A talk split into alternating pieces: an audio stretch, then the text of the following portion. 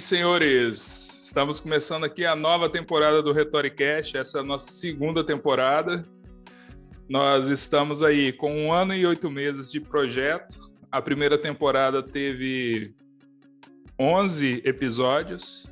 Nós começamos esse projeto em 11 de novembro de 2019. Foi a primeira reunião, né? Antes teve umas conversas meio soltas ali, mas nós fizemos a primeira reunião em 11 de novembro de 2019 e gravamos o primeiro episódio em 9 de junho de 2020, já no meio da pandemia aí, né? A pandemia estava assolando o país e a gente nós definimos aí é, a primeira entrevista, né? Foi muito legal aí. Tem sido um período assim de bastante aprendizado, de bastante crescimento, né? Na edição do, dos, dos episódios e também crescimento ao aprender um pouco ali, né, para tratar dos episódios com os entrevistados, mas tem sido muito legal, muito prazeroso. E aí, Osias, o que, que você tem a dizer aí da nossa primeira temporada que passou, daqui tá, tá daqui está se iniciando agora? Fala aí para a galera. É, a primeira temporada foi um experimento, né? um experimento muito prazeroso, assim. É, a gente conseguiu colocar tudo que a gente tinha pensado, né? aquilo que nós estávamos projetando de criar o um podcast. E na primeira temporada a gente conseguiu executar o projeto, né? É, e é claro, né, nos primeiros episódios, aquela insegurança, né, a inexperiência, a gente foi evoluindo com o tempo, né? Na verdade, nós estamos é, aprendendo muito ainda, né? O fazer, né? A, a, essa área né, de comunicar é, comunicar com os nossos ouvintes. Né? Nós não somos da área da comunicação, mas nós é, estamos buscando aprender na prática. Né? E, e eu percebo né, é, que nós, de alguma maneira, evoluímos e, e temos muito para evoluir ainda. É, os ouvintes que quiserem ouvir desde o primeiro episódio, né? eu acho que vão perceber um pouco dessa evolução que eu estou falando. E para a próxima temporada, eu espero que nós possamos apresentar o melhor para os nossos ouvintes, né? É, essa é a intenção, né? Colaborar de alguma maneira é, para que a sociedade tenha é, nos seus ouvidos, né? É, um conhecimento sobre temas diversos, sobretudo na linguagem é, que a sociedade possa absorver, né? É, essa é a ideia do Rhetoricast. É, e assim, é, eu fiquei muito feliz, assim, algumas pessoas me deram um feedback, assim, muito legal, é, pelo fato de nós termos abordado temas que é bem comum, assim, que esses temas sejam tratados dentro da comunidade acadêmica, mas que pessoas, assim, com instrução muito variada, né, do mais alto nível de instrução ao mais baixo e conseguiu entender, né, conseguiu é, compartilhar, né, do conhecimento que estava sendo é, abordado ali. Achei interessante, né? Eu acho que o, o, o podcast está atingindo o tá atingindo o objetivo, né? De buscar aí ser mais um canal de divulgação da ciência, né? No país. Bom, eu, eu confesso que eu sou menos pretensioso que Osias, né? Mas, assim, eu me contento em estar tá tentando, assim, né? é, fazer com que a gente consiga cumprir aí nossas metas e que a gente consiga aí, né, cumprir o objetivo do, do, do projeto, né, que é ser um canal de divulgação científica. Bom, é claro que a gente não trata só de ciência aqui, né? Tem existiram alguns é, alguns episódios que a gente abriu assim bastante para coisas diversas, né, assuntos diversos, mas assim é, faz parte da nossa vida, né? Não só a ciência, mas também a, a, a cultura, né? O dia a dia. Isso é importante. É, bom, falando do episódio 12, nós estamos recebendo a professora Juliana Simonato, né? Na entrevista há uma apresentação mais detalhada do trabalho dela, do, da carreira dela dentro da universidade. E eu espero que todos possam curtir essa entrevista que foi muito bacana. Nós vamos falar sobre a escravidão, né? Como, como se deu a escravidão no, no, na colônia Brasil, no Brasil colônia, como, como que ocorreu ali a inserção do africano e o que acontecia antes da inserção do africano, né? Quem era usado como mão de obra? Então o tema é esse: a escravidão no, no na capitania do Espírito Santo. Esse trabalho dela, a tese dela focou a capitania do Espírito Santo ali no final do século 16, início do século 17, que foi um período que foi marcado ali pelo governo dos Filipes, né? Digamos ali uma, na verdade, foi um, um governo espanhol, né? Que que, que né, perdurou ali durante a colonização portuguesa aqui. Beleza, Osias? É isso aí, espero que os ouvintes gostem desse episódio porque nós, particularmente, gostamos muito, né, Johnny? É, foi muito legal. Lembrar, que vai... lembrar para os ouvintes também, né, que vocês podem ouvir também, além das plataformas é, de streaming, nós também, vocês também vão poder assistir aí os episódios, ouvir os, os, os podcasts, ouvir os episódios do podcast no, no YouTube, né? Nós estamos subindo os os episódios aí da primeira temporada. E esse episódio, aí todos os episódios da segunda temporada já vão direto para o YouTube. Vocês podem seguir lá o nosso canal, canal do Retoricast no YouTube. Nós vamos deixar o link lá na descrição desse, desse episódio aqui, beleza? E eu espero que todos gostem da entrevista, beleza? É isso aí, galera. Valeu. Valeu. Fique com a entrevista.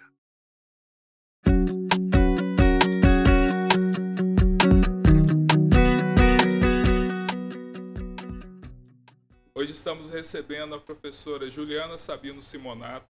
A professora Juliana faz parte do Departamento de Arquivologia da Universidade Federal do Espírito Santo e hoje vamos recebê-la para falar sobre escravidão na capitania do Espírito Santo no período de 1580 a 1640. Fala, Zias. Olá, professora, seja bem-vinda ao Retoricast. É a segunda temporada demorou, mas está saindo, graças a Deus. Está tudo aqui caminhando certinho. Nós estamos recebendo a professora Juliana Sabino Simonato. E é um prazer, professora, recebê-la aqui no nosso podcast é, seja bem-vinda. É, fala um pouco sobre você, a sua formação. Fique à vontade aí. Boa noite, Johnny. Boa noite, Osias. É, é um prazer meu, né, imenso estar aqui podendo falar um pouco é, sobre uma, um trabalho de pesquisa que eu desenvolvi ao longo de quatro anos, né, que é, foi a minha tese de doutorado. Então, eu agradeço muito essa oportunidade. Bom, é, primeiro eu vou falar um pouco da minha trajetória acadêmica, né? Assim, um pequeno resumo. Eu é, tenho uma formação em História. Inicialmente, eu, eu é, me graduei em História. Depois, eu... Isso na ainda é, no interior, né? Quando eu é, vivia em Castelo, né? é, lá na Faculdade de Ciências e Letras de Alegre. Castelo no sul do estado do Espírito Santo, né, professor? Sul do estado, é isso aí. É, depois eu é, vim para Vitória para fazer o mestrado em História Social das Relações Políticas né, na UFES. O programa de História é, me acolheu e eu pude desenvolver uma, uma pesquisa que se baseava na questão da escravidão no século XIX. Na verdade, tinha como pano de fundo a escravidão, mas era um estudo é, sobre uma fazenda chamada Santa Helena e a história né, dos, dos, personagens que estavam nessa fazenda, dentre eles o Marcelino Bernardes de Souza, que era filho do barão de Guandu, dono da fazenda, como escrava.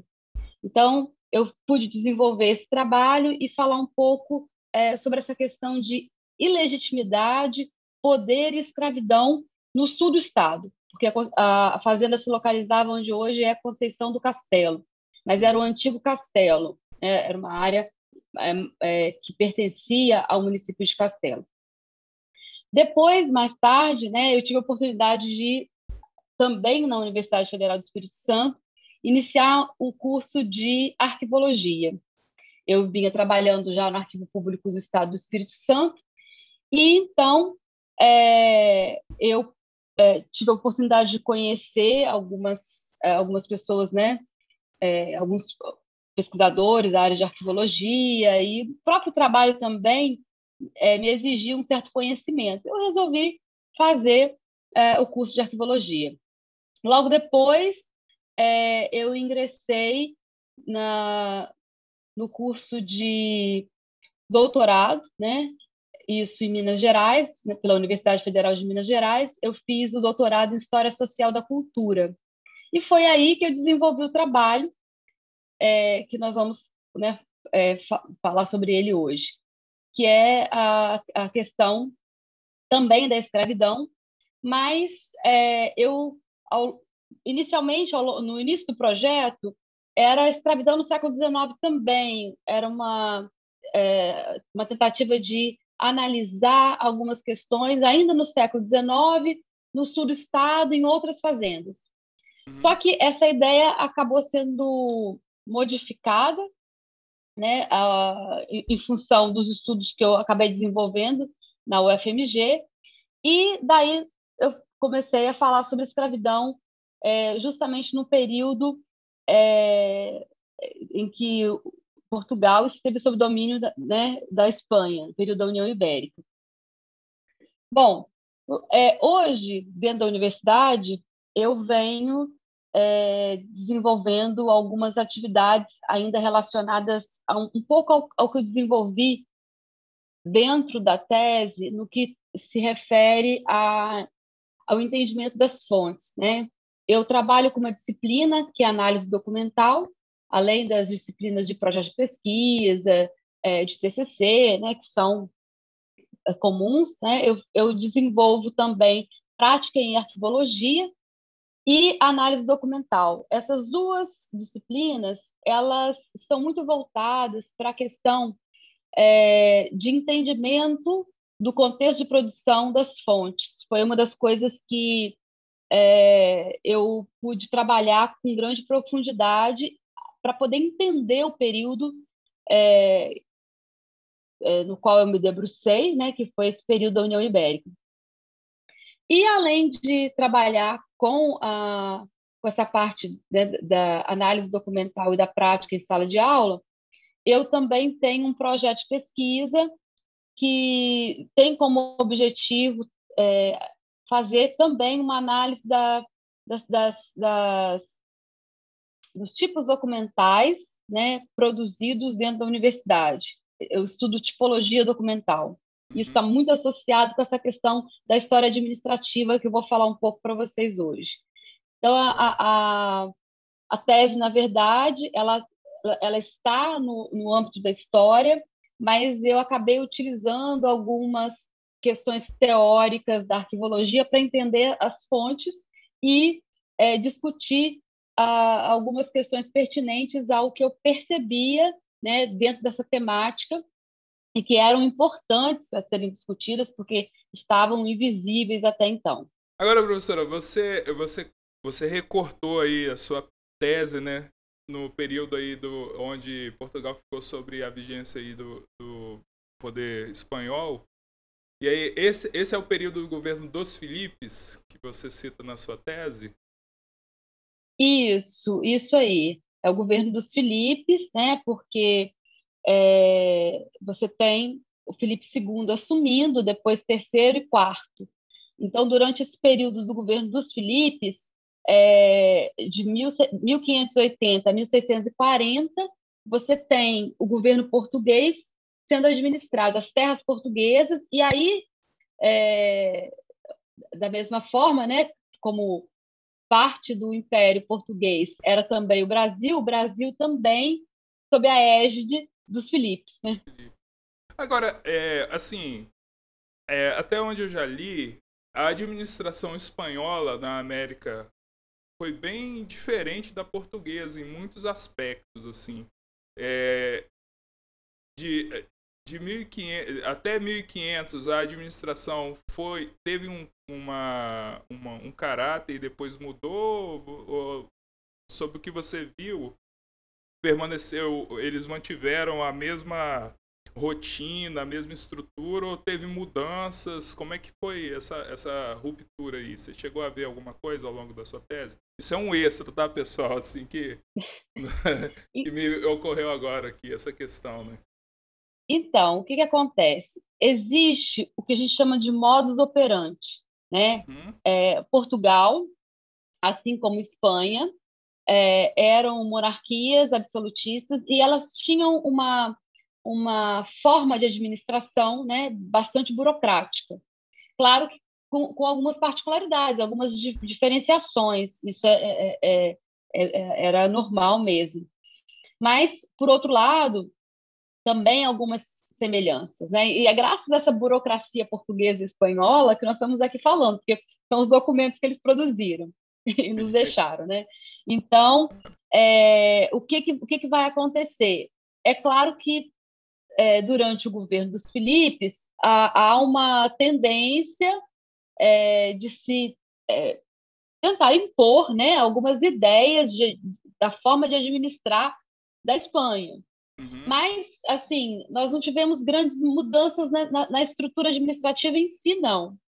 É, o, o, o, essa monarquia portuguesa, ela governava um, império muito vasto. A Espanha também. O, o Sergi, Sergi né, que é um, um grande historiador francês, ele fala sobre a questão é, do que, que unia essa, esses dois países e que permitiram esse momento da União Ibérica.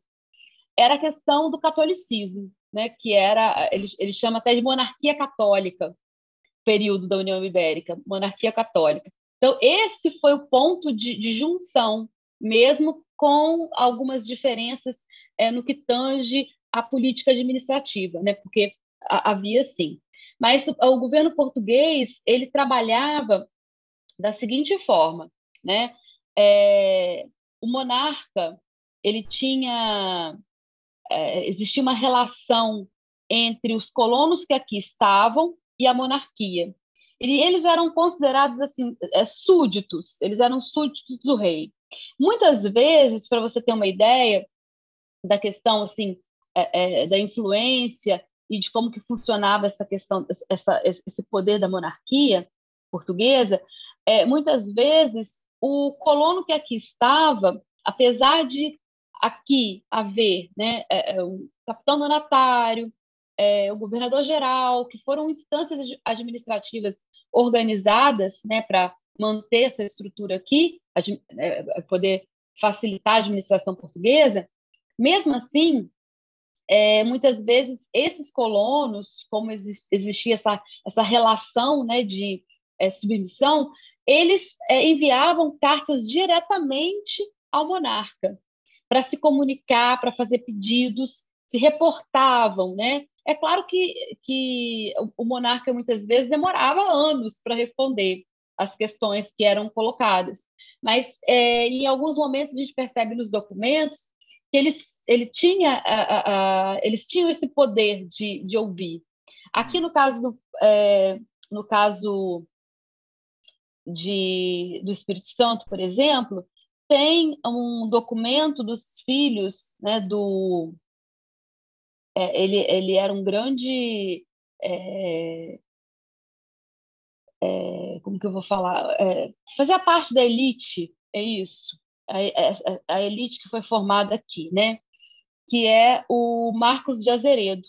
Os filhos do Marcos de Azeredo, eles escrevem ao rei solicitando permissão para a exploração de algumas áreas é, de mineração e eles se dirigem ao rei e aí eles usam inclusive toda todo o prestígio do pai né aí o Giovanni Levi prestígio social uhum. prestígio social do pai para quê para falar sobre essa possibilidade é, é, é, sobre essa concessão que o rei poderia dar a eles e muitas vezes o rei cedia e dava essa concessão por quê porque é, é, essa relação era como se fosse uma relação de, de sucerania e vassalagem, né? Ainda forte. Apesar da distância, né? Isso, apesar da distância, né? apesar da, da distância, eles conseguiam, eles tinham um, um, é, mecanismos de comunicação que facilitavam a, a, esse contato lá, é, daqui da área colonial com o poder central.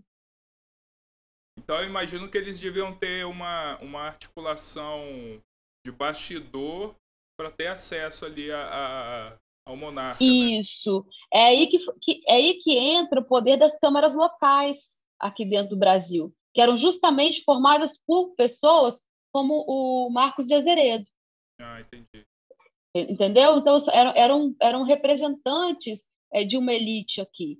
Isso aqui, eu estou falando para o Espírito Santo, mas é, isso no Rio, isso em Minas Gerais. Isso vai ter implicação com os donatários, né? Mais para frente vamos falar disso. essa, Sim, essa mais para frente esse é, protagonismo a gente fala um das pouco câmaras, sobre né? isso. Mas o, o, o, professor Espanha, né? Uhum. Ele, ele trabalha muito bem essa questão da administração do Império Português, falando sobre essa, essa monarquia, né? Uhum. Que era é, é, organizada, né? E isso também, uma outra coisa importante, que eu estou falando, nós estamos falando em termos de Espírito Santo, Brasil, mas esse modus operandi né, da, da, da, monarquia portuguesa se deu na África, se deu na Ásia, né? É claro que em cada contexto você vai ter algumas adaptações, mas em si a forma de administrar era a mesma para todo esse império enorme. Entendi porque era um império, né, era, era um, o que fala as quatro partes do mundo, né? Eles dominaram as quatro partes do mundo. Sem dúvida. Osias. A gente costuma fazer uma, uma pergunta assim que é sobre a motivação do trabalho, né? A, motivação da pesquisa. E eu gostaria muito de ouvir, professora, de você, o que te motivou a fazer essa pesquisa assim tão aprofundada, tão como é que eu posso dizer, tão detalhada sobre esse tema, né? Osias, foi uma inquietação. Uma inquietação que eu tive, porque eu cheguei para fazer uma história regional do século XIX, é, falando sobre escravidão, já com várias, vários é, trabalhos em andamento, professora Patrícia Merlo, professora Adriana Campos, já todas elas pesquisando sobre esse assunto, discutindo essa, essa questão dos escravos no século XIX. E eu chego em Minas Gerais e me deparo com uma realidade colonial. E eu tive algumas aulas também com professores que vieram de Sevilha, e eu também pude, tive a oportunidade de, de ir até Sevilha é, para alguns encontros, é, para um período de pesquisa. E o que, que começou a acontecer? Eu comecei a ficar inquieta, porque eu comecei a falar assim, bom, é, eles falavam de algumas coisas, por exemplo, é, é, sobre o, é, o, a, a, história de Maria Ortiz, por exemplo, que disse que ela era filha de um espanhol, aí tinha os Ortiz, aí aquilo me chamava, será que tem relação com Maria Ortiz? É, também a própria a própria esposa do, do, do capitão Donatária, Luísa, é, alguns falam que é Grinaldi, Grimaldi, e aí meu professor falava assim, mas os Grimaldes, eles, eles eram riquíssimos, e, e, eram pessoas influentes, aí falava da, da localização ali próximo à França e à Itália. E aí eu comecei a pesquisar a genealogia, vi que ela era dali, da, da, havia um, um, laço. E essa inquietação, eu, comecei a falar assim, mas lá no Espírito Santo a gente não fala disso, mas a gente está sabendo disso. Mas por que que é, existe isso e ninguém nunca falou? Como é que isso tá, né, se apresenta né, nas, na, é, nos trabalhos anteriores? E, ah, aos poucos, eu queria continuar falando de escravidão, mas eu queria falar da escravidão do período colonial. Eu queria trazer à tona essa, é, esse debate. Legal, professora. É, e, e, tem uma outra coisa que eu, que eu gostaria de ouvir de você também, professor, é sobre o uso das fontes dessa pesquisa. É, como foi o processo de uso das fontes? É, como que você... É, qual o método que você utilizou? E assim, é, quais fontes, né? É, seria interessante para os nossos ouvintes, né? Porque é, nós vivemos hoje um, um, um período no Brasil em que tudo é contestado, né?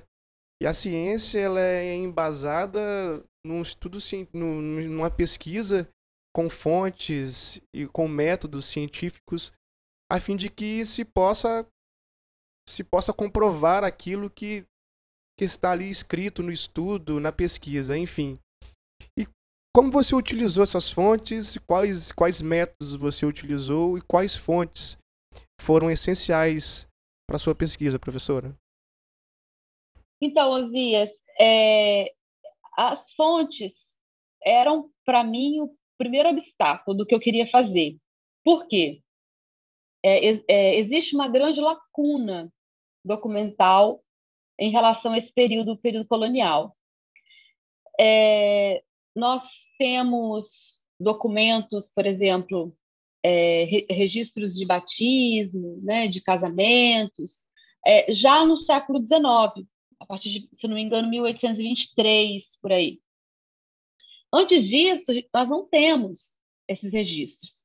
E aí eu sempre me perguntava, novamente a inquietação, é, eu sempre me perguntava o seguinte: para onde, onde foram essas fontes? Né? Onde está esse material? Daí é, eu fui trabalhar em duas frentes. Primeiramente, a analisar a documentação que era possível acessar desse período colonial. Então, por exemplo, eu fui é, fazer uma leitura das cartas jesuíticas, né, que estão transcritas no Serafim Leite. É, eu fui pegar uma documentação também transcrita pelo professor é, é Franklin Leal, é, que foi publicado e que eu encontrei no Arquivo Público do Estado do Espírito Santo é, eu comecei a fazer uma varredura, porque eu, eu sabia o seguinte, que lá no arquivo público eu não, eu não teria essa documentação, porque eu já tinha pesquisa, eu já tinha trabalhado lá e já sabia que, que eu não, não encontraria. Fui até o Tribunal de Justiça também do Estado do Espírito Santo para tentar é, é, coletar algumas informações. Encontrei até alguns documentos, alguns inventários do século XVII mas não era, não era, não estava dentro do meu recorte. E aí o que, que eu comecei a fazer? Vou buscar a documentação fora. Fui ao Rio de Janeiro, Arquivo Nacional, Biblioteca Nacional, é, Instituto Histórico Brasileiro, é, fui também a, a, a, Portugal e a Espanha, Portugal principalmente, Torre do Tombo, é, Arquivo Histórico Ultramarino, Biblioteca é, da Ajuda, e Dessa forma, é, eu fui fazendo, é, não só buscando, procurando essa documentação que eu né, é, é necessitava para fazer o trabalho, mas como eu fui também revendo alguns documentos que estavam já é, referenciados em trabalhos, como, por exemplo, Maricela de Novaes, como, por exemplo, o professor Kleber Maciel. Eu comecei a, atrás desses, desses documentos e, e reler. Reler, mas dentro desse, dessa ótica que foi, foi, foi sendo construída né, ao longo das aulas no, durante o doutorado. É, tentar olhar esse viés das dinâmicas de mestiçagens, tentar observar como que era o processo de conquista, né, é, em outros locais e fazer uma história até comparada no sentido de perceber. E aí eu me deparei com, com algumas questões. Eu me deparei com o texto do John Monteiro, que falava sobre índio, né, os, os negros da terra. E é, eu comecei a, a, fazer uma leitura das cartas jesuíticas e eu comecei a ver a, algumas questões que estavam ali nas cartas e que é, não, não sei se, se havia passado né, despercebido pelas, pelas pessoas ou se a falta de entendimento ou um entendimento anacrônico, né, teria feito com que eles não percebessem é, é, algumas nuances do que estava sendo ali registrado. E eu comecei a, a cruzar, né, fazer o cruzamento das informações, é fazer cruzamento de mapas, é, documentação administrativa e, por incrível que pareça, a, a documentação administrativa, inicialmente, ela parece ser muito seca, no sentido assim, ela quase não te informa nada. Um inventário, é, uma documentação mais elaborada, um processo, né? Eles te dariam um, um, um, informações mais é, profundas, né? Mais, com mais detalhes. Mas eu fui atrás do seguinte método, né? Inclusive seguindo, porque o meu TCC de arquivologia ele é voltado muito para estudo de inventários, né? É, inventários do século XVII e XVIII.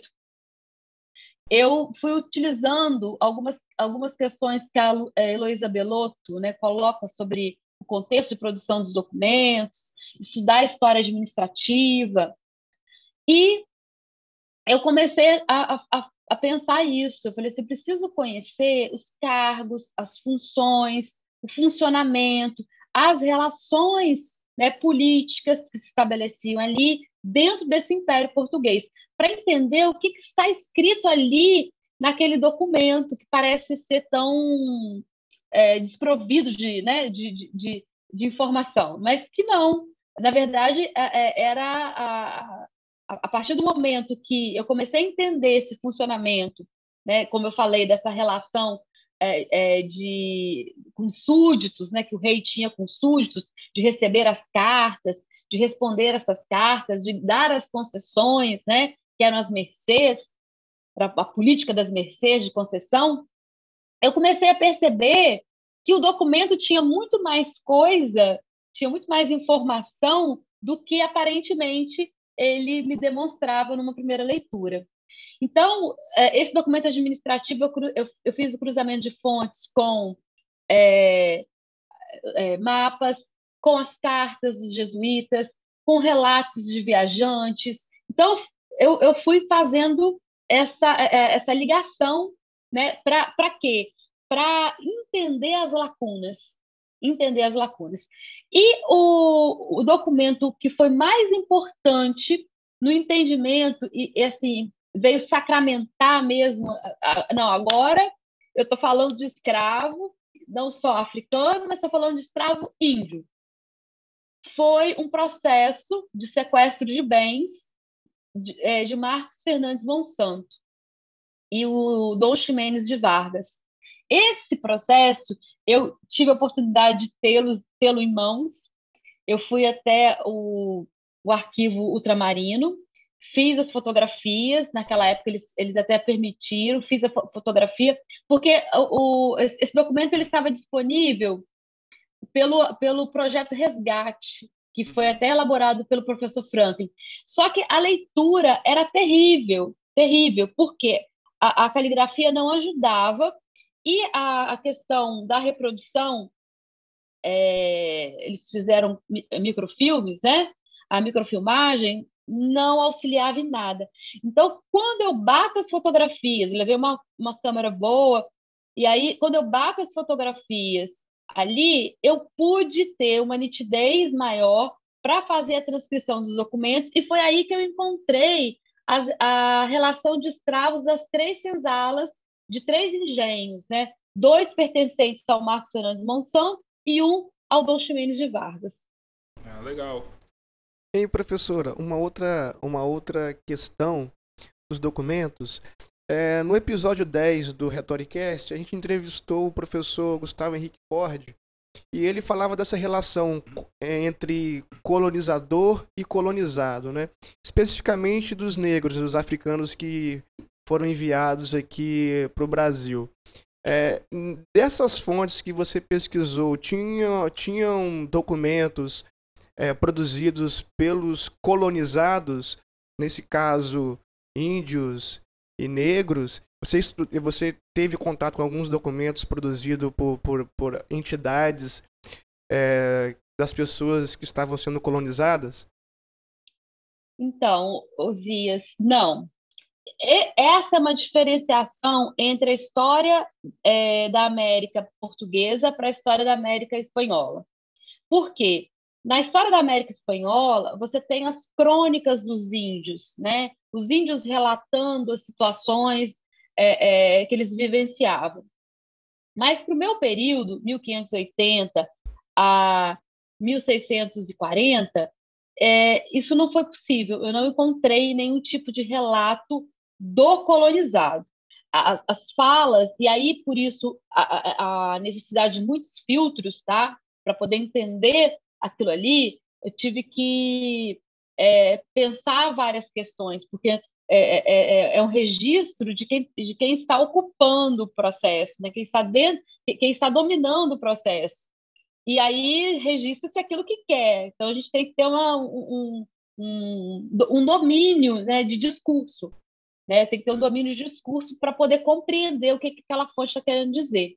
Mas o, o, a América Espanhola não. A América, na América Espanhola a gente tem é, esses relatos. Eu encontrei apenas para o século XVIII um relato que foi inclusive transcrito pelo professor Stilac, Stilac Ferreira dos Santos. Ele era professor da UFES, agora está aposentado, e ele publicou uma devassa que tem sobre os jesuítas. Ali é, você tem esse relato. Eu acho esse documento fantástico. Nunca vi ninguém aproveitar esse documento, mas é, ele, ele deveria ser, ser mais divulgado, porque é, ele traz justamente essas questões. Esse evento ocorreu aqui no Espírito Santo, professora? Foi aqui no Espírito Santo. Esse documento ele pertence ao Arquivo Histórico Tramarino, lá em Portugal. Ele, ele se encontra mas o professor Stilac teve acesso é, e fez a transcrição dele. E ele está publicado num livro que foi que, é, que hoje se encontra divulgado pelo Instituto Histórico Geográfico Brasileiro, Instituto Histórico Geográfico do Espírito Santo, o, o IGES. Lá, se vocês forem, é, eu, não, eu, não, me lembro, é, é, é, é devassa, porque devassa era o nome que se dava aos processos, né? É uma, é uma devassa sobre os jesuítas no Espírito Santo. Mais ou menos assim o título que foi dado. E aí eu, eu adquiri esse, esse livro, li, mas eu não podia usar na tese porque era uma era um outro recorte temporal.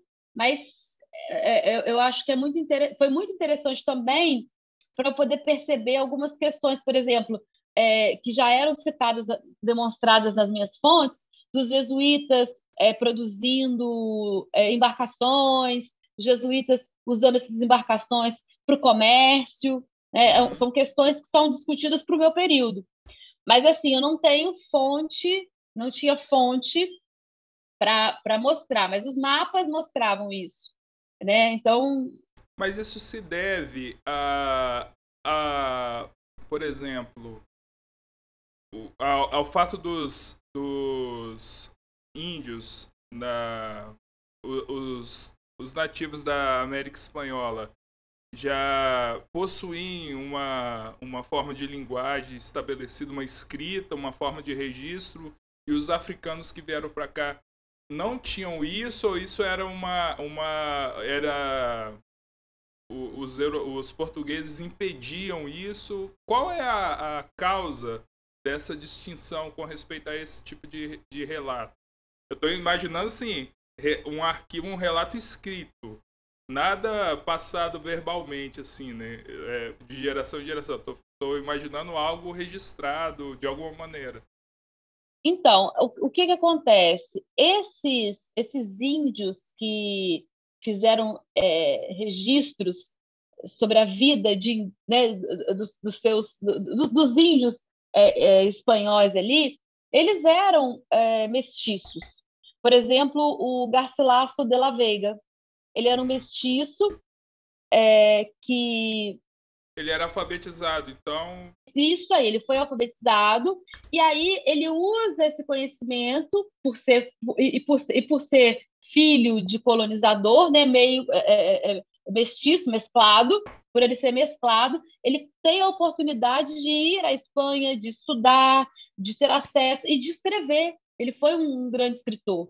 Eu estive no Peru é, também tentando fazer uns levantamentos para fazer a, a, as comparações, né, com a América Espanhola e a América Portuguesa, foi onde eu pude ver um pouco da obra dele e também nas aulas com, com o meu professor no doutorado. Ele também falava, falava muito sobre o Garcilaso de la Vega, porque é, é, ele permite, né, com toda a retórica que ele passa a ter, com todo o conhecimento que ele domina, ele passa a fazer esses registros, essas crônicas a respeito da vida né, dessas. É, também de parte da, né, da, da, porque ele era ele era é, português com índio então ele também é, ao mesmo tempo ele transitava entre dois mundos entre o mundo do índio e o mundo português porque por exemplo eu imaginei que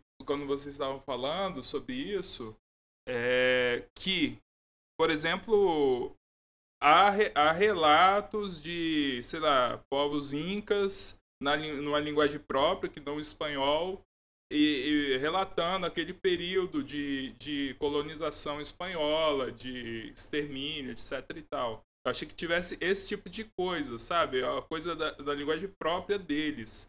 Fato assim que por exemplo, os africanos que vieram para cá tinham sua língua nativa, mas eles não, não eu não sei se, se eles é, tinham algum já na África, até antes da, da do processo de, de escravidão que foi implementado pelos portugueses inicialmente, é, eu não sei se eles tinham uma, um modo escrito para trans, transmitir informação, porque é o que perdurou depois, né? Eles deviam ter o oral, como muitas civilizações tiveram.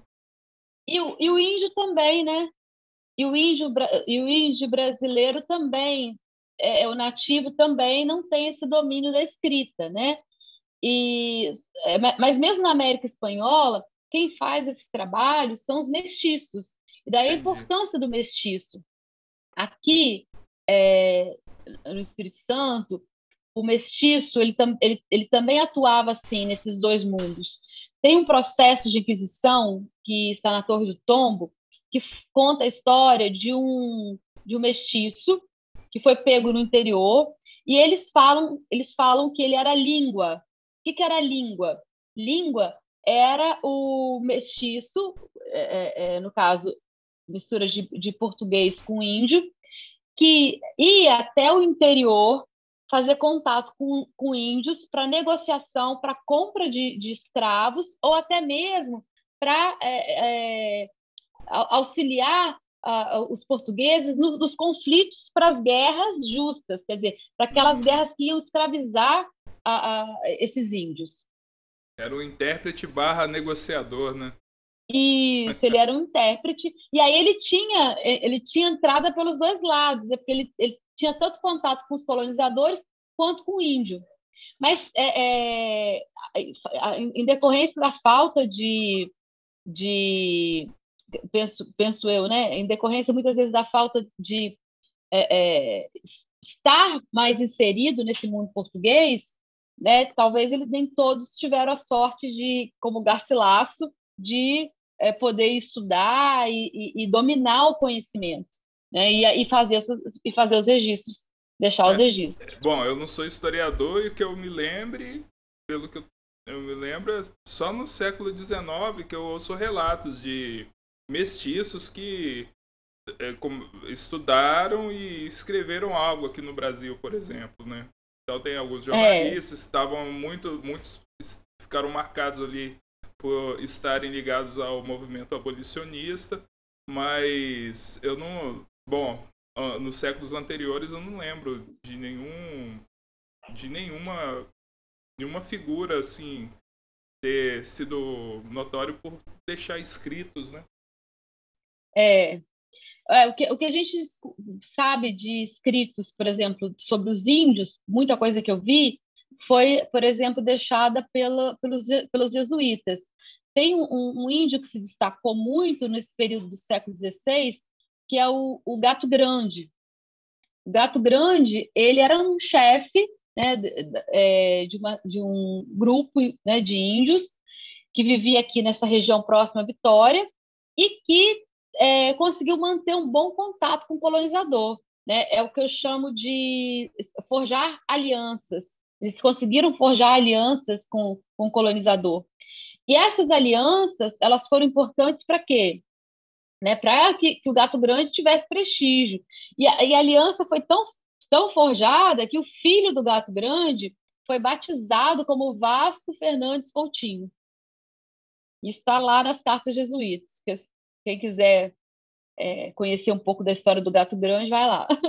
Tinha um pouco disso, uma certa hierarquização social entre o, o, o entre os colonizados, digamos assim, ou os escravizados? Olha, eu penso o seguinte, aí eu vou falar um pouco da, do que a, a pesquisadora Maria Celestino é, diz, que é a questão do protagonismo.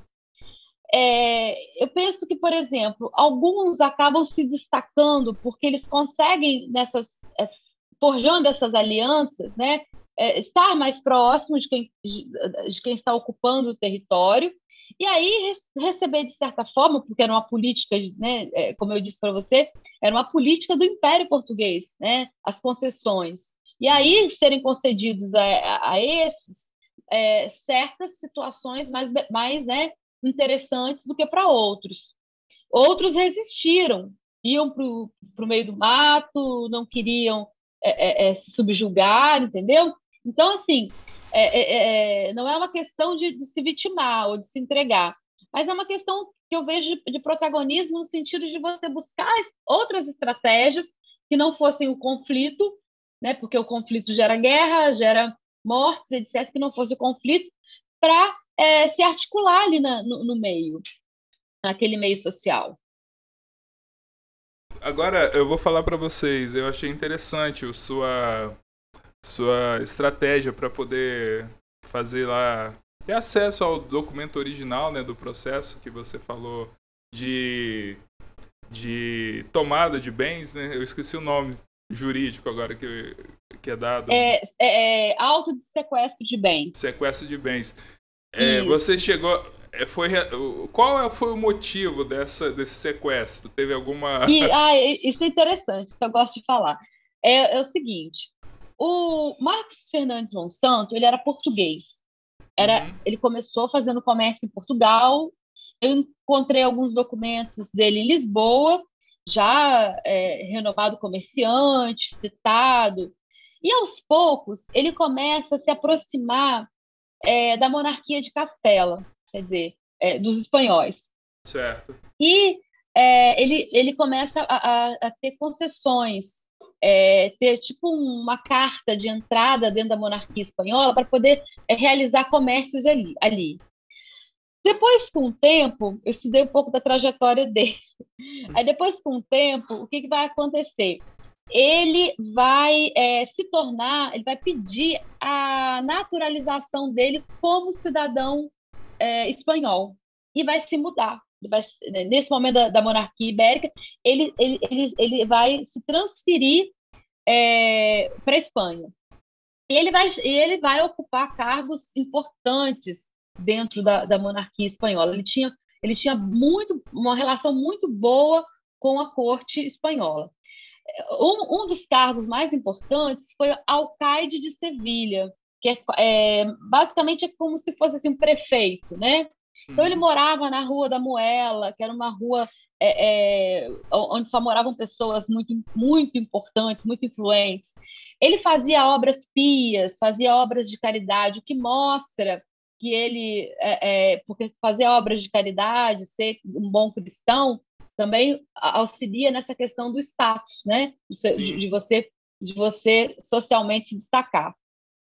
E várias, e várias outras estratégias, várias outras questões que, que eu encontrei sobre o Marcos Fernandes Monsanto. E aí ele vai fazer o quê? É, ele cada vez mais se enriquecendo né, com essa questão é, do comércio, ele começa a fazer é, certos, vamos dizer assim, investimentos. Né? Um dos investimentos que ele faz é, é a, a constituição de um engenho aqui na capitania do Espírito Santo, em Guarapari. Eu consegui, ele, ele trabalhava muito com, com, a comercialização, eu consegui um documento, se eu não me engano, é do Arquivo Histórico Ultramarino, agora eu não, não me lembro bem, mas eu acho que era do Ultramarino, é, que eu também transcrevi, aonde falam das embarcações dele que tinham sido aprisionadas, aí ele pede para que sejam resgatadas, ele, a, a, a, é, ao, ao, ao que me parece, ao que eu me lembro aqui, é, é como se ele estivesse mandando né, para aqui para a região do Espírito Santo produtos né, que, que seriam para abastecimento, etc, etc. Existem alguns é, trabalhos de história que falam que ele teria vindo ao Espírito Santo, que ele, era, que ele teria vivido né, em Guarapari. Mas é, a documentação do Arquivo Histórico Ultramarino e essa documentação que eu encontrei em Sevilha sobre ele, que é onde eu fiz um pouco do estudo da trajetória dele, isso nem está. É, é, a trajetória dele, assim, em si mesmo, é, eu não, não, coloquei toda na tese, porque não foi possível, mas eu, tem muita coisa que eu, que eu levantei sobre ele. Então, eu tenho total certeza de que ele não esteve aqui. Ele tinha pessoas que vieram para cá, ele tinha um feitor isso eu encontrei num documento do, do, do Arquivo Histórico Ultramarino, que foi uma devassa, so, é, uma devassa que foi feita a respeito da, do imposto sobre o açúcar é, que tinha que ser pago a Portugal e que o governo português estava percebendo que estava sendo desviado. Que não tem nada a ver com hoje em dia. Estava sendo, sendo desviado. Então, eles tiveram que apresentar os livros e aí ele apresenta os livros de Guarapari, esse feitor. Então, provavelmente ele tinha alguém que administrava aqui. Tem, em alguns livros lá na, em Sevilha, que é, fizeram estudo sobre a, a biografia dele, é, dizem que o filho dele é que esteve aqui, mas o filho morreu precocemente. Não me recordo agora se, se foi doença ou se foi um acidente, mas o filho acabou falecendo e, é, e, mas ele continuou nos negócios, né? até que ele foi para Madrid. E o que aconteceu? Quando, em 1640, houve o fim da União Ibérica e a restauração, que eles chamam de restauração portuguesa, né? É, é, nesse momento, ele é, é, se decreta, o rei de Portugal decreta ele, é, diz que ele cometeu o crime de lesa majestade que, que significa isso? Traição. Que ele era traidor, porque ele estava aliado, aliado aos, a, espanhóis. aos, espanhóis. Então, foi por isso que o, o auto foi feito e os bens foram sequestrados, porque eles estavam em território português. Professora, você falou sobre essa questão né, do, do da, dessa, dessa corrupção né, nesse período aí. E seria interessante para a gente aqui entender um pouco como funcionava assim um sistema produtivo, né? Aí, e, e como a escravidão estava inserida nesse processo produtivo, né, na, na capita, nas capitanias, sobretudo aqui, né, na, na, capitania do Espírito Santo. Então, o processo produtivo nesse momento eram os engenhos.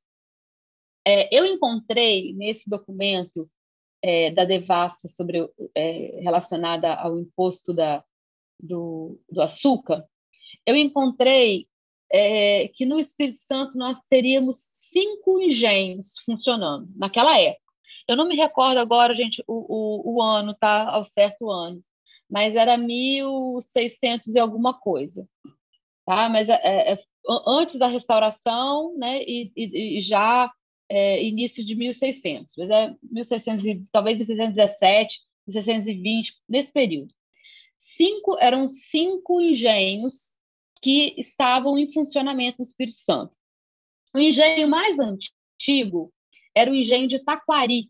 Taquari é aquela região ali, né? onde, isso, onde hoje é Cariacica. Isso aí. Uhum. Ali, naquele, aquele foi o primeiro engenho. Esse engenho, ele chegou a, ser, a, a pertencer a Vasco Fernandes Coutinho Filho, mas já nessa época é, ele já ele já estava pertencendo a um outro é, a, a, um outro comerciante e depois ele ele foi parar nas mãos do Dom Ximenes de Vargas. Dom Ximenes de Vargas eu tentei é, fazer a trajetória dele também, porque eu tinha umas informações que ele era riquíssimo também, um grande comerciante. Só que eu não, não consegui fazer o mesmo caminho do Marcos Fernandes Monsanto. Então, eu conheço um, um pouco menos o Dom Ximenes de Vargas, mas eu sei que é, é, ele acaba é, é se tornando dono, né? me parece que terceiro dono desse engenho de Taquari. Uhum. E outros engenhos, né? o engenho de Guarapari, é, tinha o, o, engenho do Leonardo Frois também, né? É, que eram engenhos que funcionavam. O mais interessante foi que é, eu fiz um, um, uma comparação, eu, ach, eu achei lá na Torre do Tombo um documento de um engenho é, de produção de, produção de açúcar na Bahia, mais ou menos do mesmo período que o, que o engenho, é, que esses, esses cinco engenhos. E aí eu fui olhar a, a, a, o quantitativo, na tese eu explico isso, fui olhar o quantitativo. Claro que eu não tenho uma informação seri, serial, seria o ideal, né? É, vários anos dessa produção. Né? Os, os, livros que eles registravam quantitativo de, de açúcar produzido, nós não temos. Mas, é, para aquele ano, pelo menos, o Espírito Santo estava produzindo, com esses cinco engenhos, é, quase que o mesmo quantitativo de açúcar que a Bahia produzia. E aí isso é importante para a gente aqui do Espírito Santo, por quê? Porque a Bahia era sucesso, né? era uma das era capital, a futura capital. É, né? E, e, era uma das capitanias que prosperou nessa parte de produção de, de açúcar. Então, é, isso deu, pelo menos, é, para esse momento específico, né, que foi o momento da, da devassa e, e da, daqueles, é, daqueles números que foram fornecidos ali, deu para me ter uma ideia de que a capitania do Espírito Santo ela tinha no açúcar um produto né, de suma importância. E quem produzia esse açúcar? Né? Como eu falei para vocês, é, é, eu encontrei algumas, alguns é, documentos falando sobre a, a questão de navios que, que, vinham com produtos importados, azeite, coisas que, no, no produtos até para a própria construção dos engenhos, maquinários, etc. Isso está tá descrito lá na, nessa documentação. E o que, que acaba acontecendo? É, inicialmente, é, quem foi a mão de obra utilizada para que esse, é, é, é, esses engenhos né, eles pudessem produzir dentro da capitania? É, as pesquisas me mostraram que eram os índios, né? era o índio que era o, o principal responsável. Por que, Juliana, que, que, ele, que era o índio? Primeiro, as cartas jesuíticas, elas são claras e elas falam, os jesuítas falam disso há muito tempo. É, o Mário Aristides Freire, que também foi um grande historiador, né? Ele já falava das cartas, inclusive foi por ele que eu cheguei até as cartas, porque eu fui olhar o que ele citava, né? E de onde ele tinha tirado a informação, eu fui atrás das cartas para ver. E aí eu comecei a tentar que aqueles negros que o Mário Aristides é, estava descrevendo ali não eram negros africanos, eram negros da terra. Existia para esse momento o que a gente chama de construção do léxico, a construção da, ainda da fala, né? Então, o, o, o termo negro é, não era para designar apenas a questão do africano ou de quem tem a cor da pele é, é, mais escura. Mas termo negro também era para identificar aquelas pessoas que estavam na mesma condição do africano, que era a condição de escravo. Então, essas leituras. Aí você vai falar assim, mas de onde você tirou isso, Juliana?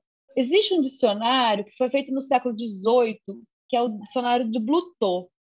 Blutot, ele não, claro, ele não, ele não, tá, ele escreve em outra época, mas ele escreve numa época muito próxima. E quando você vai no Blutot e começa a ver assim, o que que, o que, que Blutot chama de pardo? O que que é negro? Você começa a ver as, as variações daquelas palavras em comparação com o léxico que nós temos hoje, quer dizer, com as palavras que nós usamos hoje, é, é, aí, aí, aí a, a, ficha começa a cair, entende? Você começa a, a perceber, não, mas ele, ele não está falando de ele não está falando de, de negro aqui, ele não tá, eles, eles não estão ensinando os negros, eles estão ensinando os índios. Outro documento importante foi a, a, um testamento que o, que o Vasco Fernandes Coutinho Filho fez. Quando ele foi fazer uma viagem para Portugal, ele teve que deixar registrado um testamento, né? Porque era a prática da época, podia acontecer alguma coisa, etc. E tal. No testamento dele, ele fala, ele fala é, é, ele usa a expressão é, índio da terra, negro da terra. Quer dizer, negro da terra é o índio. É o índio, o negro da terra é o índio. E outra coisa que ele fala, eu tenho peças. Peças é o termo para escravo. E depois ele, ele fala peças de negros da terra. Peças de escravos índios. Índios. O, o, um outro, uma outra fala que, ele, que é muito importante nesse testamento é que ele fala dos empréstimos que ele faz com os grandes comerciantes para poder adquirir é, os insumos para instrumentos para o desenvolvimento dos engenhos e para compra, aquisição desses negros da terra. E ele fala de, da venda de, é, do Espírito Santo para Porto Seguro, do, de, um, de um possível comércio que ele teria realizado ali de algumas peças. Isso é o que John Monteiro chama de comércio é, intercapitanias.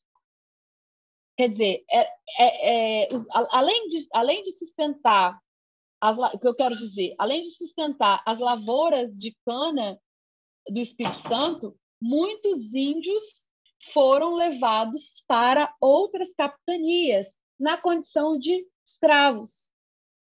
E aí, quando é que entra, Juliana, o, o, o africano nessa história? Possivelmente eu concordo com, com, os levantamentos que a partir de 1620 você tem um, um desenvolvimento é, é, grande da, da, produção açucareira e é a possibilidade de capital para fazer essa comercialização, entendeu? Então daí daí entra o, o africano. Mas você imagina só, de mil é, do, do, início é, né, do, é, de, do, século XVI até o século XVII, até início do século XVII, praticamente a mão de obra do índio. É porque também assim, né, tem a questão do custo, né, que que envolvia a compra, a inserção do africano na produção devia ser muito maior do que você ter aqui a, a esse comércio interno, né? E é engraçado, na geografia a gente estuda muito a questão da, da, das cidades arquipélagos, né? Então, aquela coisa das... As cidades que prosperaram no litoral brasileiro, ela tinha muito mais conexão com a metrópole porque do que entre elas, né? E aí eu vi que você você destaca essa questão aí de, de um possível uma, uma possível comercialização entre entre capitanias, né? E posteriormente, assim, é... eu não sei, eu imagino que isso indica que havia não só um, naquele período, mas depois também tinha uma certa conexão. Né? Eu sei que é bem menor do que é, o que havia diretamente com a metrópole, sobre, sobretudo aquelas que conseguiam exportar muito muita produção né, para a metrópole, mas eu imagino que, que devia existir, eu não sabia que tinha essa significância antes da inserção do, do, do africano nessa questão né, da fonte de, de, de mão de obra, né? Porque é uma coisa assim. E uma assim, coisa importante que eu descobri. Se não tivesse, era inviável, não... né? Produzir. Uma coisa que eu descobri, mas que eu não pude ir a fundo, porque não deu tempo, foi o seguinte: é, para mim, os documentos me deixaram muito. É, é, me deram uma visão muito clara de que é, o Espírito Santo comercializava muito com diretamente com Lisboa existia uma rota. Eu cheguei a encontrar um texto que mostrava. Esse texto foi, foi baseado numa pesquisa é, sobre seguros marítimos. E aí, essa pesquisa ela foi desenvolvida, se não me engano, nos Países Baixos, na Bélgica, naquela região. É, eu tive contato com meu professor da Espanha, que foi é, ele foi meu co-tutor, né? Ele fez a, cotutela ali da, da, durante o período do doutorado, ele me mandava vezes, material. É, co-orientador. É porque lá, lá, lá na Espanha chama cotutela, quando eu usei o termo espanhol. Mas aí é, ele, ele, ele, ele me mandou esse texto e eram seguros marítimos. E aí tinha rota, tinha rota de Vitória a Lisboa. Eram duas, duas rotas, né? E aí, só que eu não tive tempo suficiente para poder para poder é, é, me aprofundar nessa nessa temática. Mas é, com certeza, com certeza a a comercialização direta existia. Estou para te falar que a gente se comunicava mais com a, a Lisboa do que com o Rio de Janeiro. Ah, é, eu imagino, mas. Não, mas assim, eu, eu, a visão que eu tinha é que era totalmente inexistente, por exemplo, né? A qualquer tipo é... de, de, vinculação. Não é bem assim, né? Eu, eu fico curioso, é, por exemplo, é, o registro desse tipo de comercialização, qualquer, qualquer venda ou compra, qualquer é, transporte de produto, ficava registrado aqui e, na, e em Lisboa ou era só o registro era concentrado lá? Porque eu percebo que todos os todos os pesquisadores que se dedicam a estudar é, coisas nesse período, a galera da história, né? Às vezes tem que fazer o que você fez, ir para lá para poder acessar os dados que estão lá. No, no, é, qual era a praxe? Era o registro, era o controle fiscal da coroa e ficava tudo lá? Ou tinha algo aqui, existia alguma. Ficou alguma coisa aqui, algum arquivo aqui, eu não sei.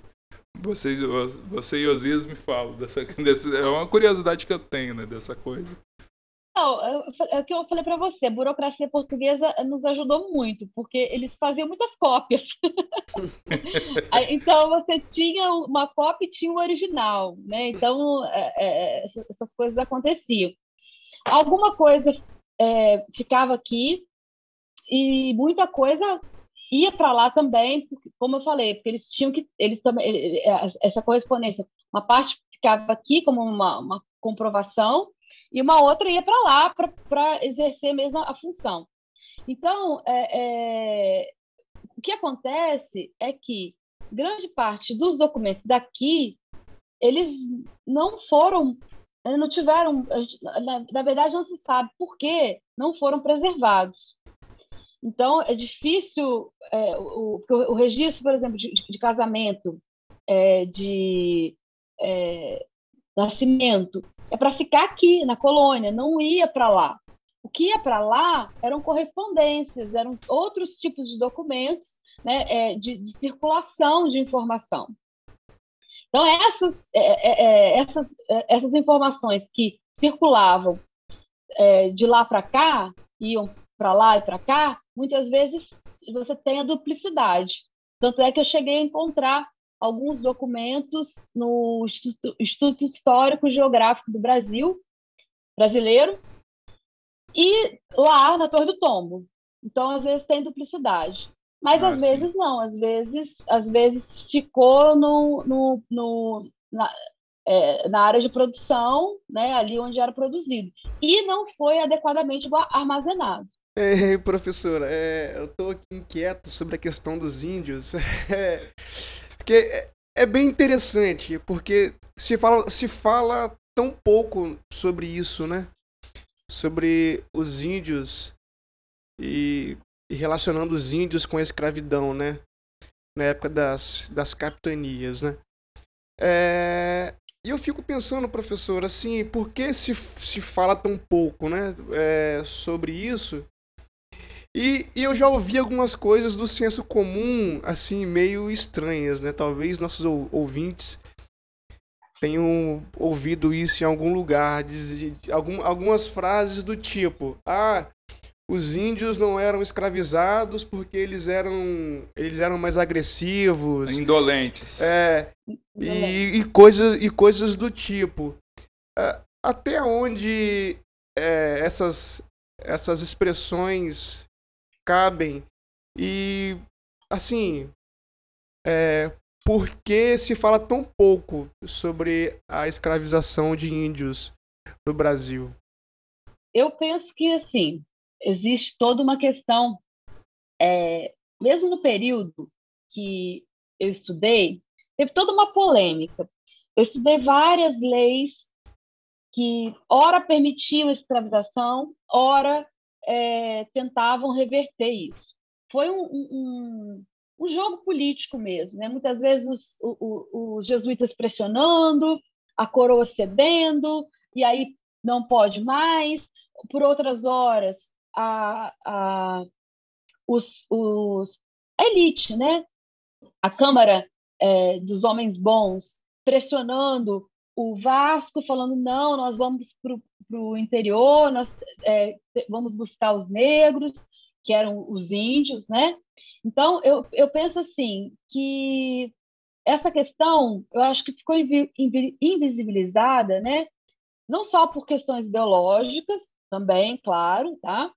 Questões biológicas, mas eu penso que também talvez por essa falta de leitura apropriada, né? Aquele, aquele, o que eu falei de anacronismo, né? Que me parece ser muito é, comum do período aí é, de produção do século XX, né? A, a, a produção é do século XX. Mas, mas olha só, essa questão, por exemplo, houveram capitanias que os donatários tiveram problemas com, com os indígenas de ter conflito mesmo por conta do, de, de ocupação do espaço pelos portugueses. Eu acho que aqui, inclusive, a capitania do Espírito Santo, o Vasco Coutinho teve esse tipo de, de encarou esse tipo de resistência, não foi? Ou eu estou falando besteira? Não, não, você está falando certíssimo. As cartas jesuíticas, é, elas falam sobre isso. Elas falam sobre essa questão é, dos conflitos, e, inclusive, é, é aí que entra o gato grande, porque o gato grande ele, ele, ele vai se aliar para lutar junto com o português contra os índios que não se submetiam. Entendeu? Ah, ele faz essa, ele faz uma aliança. Então ali está mostrando os conflitos. Então uhum. é, os conflitos existiram é, várias vezes eles foram tomados por, índios que tentavam é, fazer resistência. Então, é, existiu isso, isso, daí. Eu, eu até posso te falar uma, o seguinte: na verdade, você tem, quando eu falo de índio, na verdade, a gente tem que pensar até nas categorias de índio, né? Porque tem o índio que era aldeado, tinha o índio que era é, livre, que era esse, esse índio é, é, bravio, o índio bravio. Então, a, a, as, as identidades são multifacetadas. A gente fala assim, ah, o índio, aí coloca tudo no, né, no, no balaio no, só, né? No balaio só, é, coloca como se fosse tudo a mesma coisa. E não era, não era. É, você tinha é, é essas, essas diferenciações que foram forjadas dentro desse processo de ocupação. Então, tem, tem aqueles que vão resistir e tem aqueles que vão é, é, se, se aliar, né? se aliar.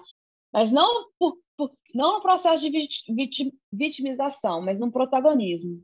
Mas nesse período da sua tese, por exemplo, a atuação dos jesuítas impediu, pelo menos em algum momento de ida e volta de liberação da escravização do, do indígena, eles tiveram alguma influência na, em, em, ao impedir a escravização do índio? Quando isso aconteceu, e isso foi primordial para a inserção do africano aqui?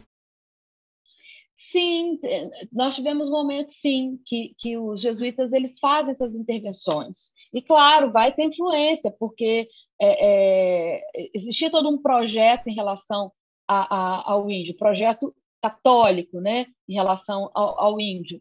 E as aldeias, que eles, as missões jesuíticas, as aldeias que eles queriam organizar. Então, você tem, sim, essa, essa pressão. E, claro, é, é, com a falta de mão de obra, se, se você não se você, você, tem uma proibição, essa proibição vai inibir a, a, o uso e vai estimular a vinda de, de outros. Mas nesses, nesses docu, nesse documento que eu encontrei, que é o, o Auto de Sequestro de Bens, do Marcos Fernandes Monsanto, do uhum. Dom Diego de, de Vargas, o que, que vai acontecer? Eu encontro ali é, duas coisas interessantes. É, a presença de índio ainda na escravaria, isso 1640, índio como escravo e cabra. Cabra é a mistura de índio com branco. Então, isso é prova viva de que a, a, a, é, havia uma predominância, os documentos mostram isso, do africano já, em 1640. Só que, ao mesmo tempo, ele mostra que, além da, da miscigenação, além da, da, da questão é, da, mistura, na verdade, né, da mes, das mesclas que vão acontecer, ainda tem a presença é, do, do, próprio índio na condição de escravo, mostrando que, quer dizer, essa realidade era uma reali realidade latente, existente ali naquele momento. Indígenas e mestiços, né? Sim, sim. As, a, a, a, o mundo do trabalho, que é o que Osias perguntou, ele vai da capitania, ele vai ser formado a partir de do uso de é, mão de obra do índio e mão de obra do africano e ao mesmo tempo é, dos, dos mestiços que são aqueles que passam a, a, existir, porque eles se misturam, eles se mesclam, né? Quando, quando eles estão ali, eles formam famílias.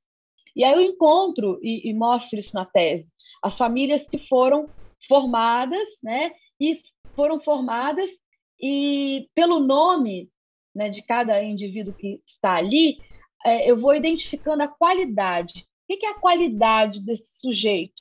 É, é não só a, a situação dele é, geneticamente, quer dizer, se ele é, é mistura de africano com índio, mas também vou mostrando a qualidade dele na, em relação à questão do ofício, ao, ao trabalho que ele desempenha ali.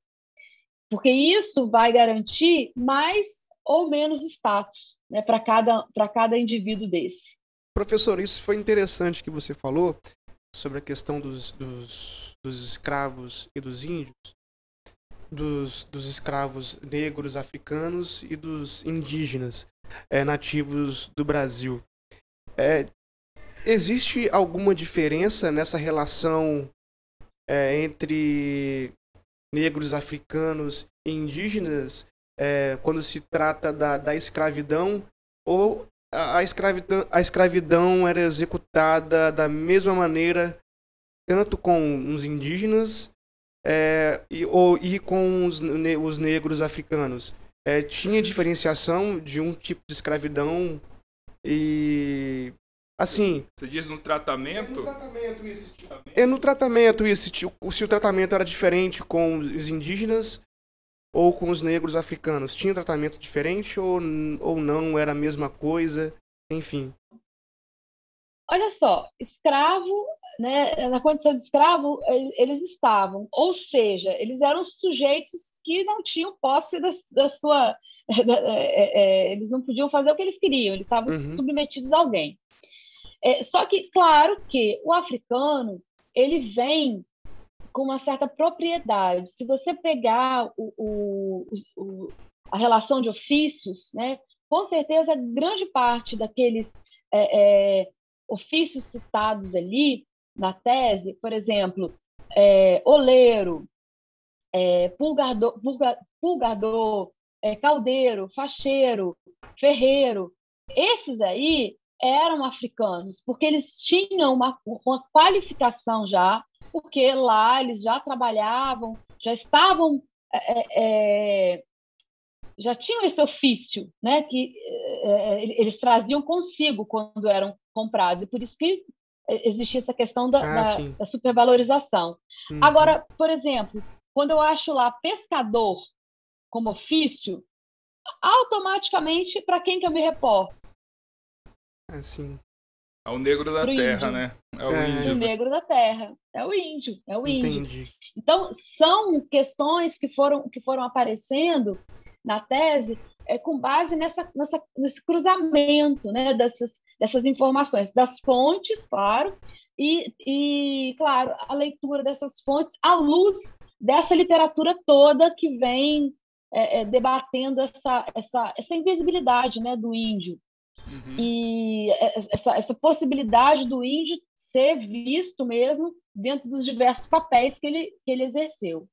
E eu queria falar uma coisa muito importante também, queria deixar registrado, que foi é, um, um, outro achado, né, outra coisa que eu encontrei muito importante, que eu também não tive tempo de é, desenvolver mais, mas fica aí uma dica para quem quer trabalhar, talvez, com, o tema. Eu encontrei na documentação é, uma referência aos Ardas. Aí vocês vão perguntar assim, ó, professora, mas quem são, quem são os Ardas? É, Arda, é, eles, eles eram é, africanos que vieram de uma região muito interessante da, da África. É a região da chamada costa é, do, é, é, da região do Golfo do Benin, que é uma área é, que era chamada Costa dos Escravos. Então, assim, é, é, os primeiros escravos que vieram para o Brasil e que eram esses ardas, né? eles foram eles foram encontrados na Bahia e só na Bahia do século do século 17 é que se ouviu falar desses ardas, né? E em outras regiões né, não se sabe por quê, e aí tem uma série de, de estudos para poder pensar isso, né? É, é, esses grupos, esses, esses ardas, é, eles não, é, havia uma preferência né, a, para os angolanos, para é, os, os, os é, escravos que vinham de Luanda, né, para várias regiões do Brasil. Mas é, essa região do Golfo do Benin, né, era uma região é, era chamada região da Costa da Mina, né? Era uma região que é, onde os escravos mais antigos que vieram para o Brasil, né? Eles foram retirados dessa dessa área inicialmente. E aí eles têm um, uma descendência muito importante e não se estuda os Ardas, né? não se fala sobre, sobre eles. E eu encontrei é, justamente nas, nas, nas referências lá, na, na, na, na, verdade, na listagem de escravos dos dois, dos, dos do engenho de Guarapari, eu encontrei ah, o nome, né, o nome da pessoa, e aí tinha lá escrito Arda, e aí foi um, um, uma coisa interessante porque é uma região que, da qual tipicamente né, o Brasil não recebeu escravos, era muito, um número muito pequeno de escravos vieram dessa região. é uma coisa interessante para se estudar. O que, que esses ardas estavam fazendo aqui, né? Estou olhando o mapa aqui com o Osias, mostrando a ele o mapa da, da sua tese, que mostra ali a região do, do, do Benin, né? Você falou Isso. era de Angola e Luanda, né? Que eram os, os preferenciais. Tem um motivo para essa preferência? Esses, esses portos eles se tornaram mais assim é, visados, né? Ah, foram, tá. foram mais, mais visados. Era uma questão logística e não. Logística, eu acho que é um pouco de facilidade de captura e, uma, ah, tá. e, e, também é, proximidade com as regiões que iam receber esses escravos, que mais, estariam mais próximos. Então, tem, tem uma questão também é, de estratégia de logística. Uhum.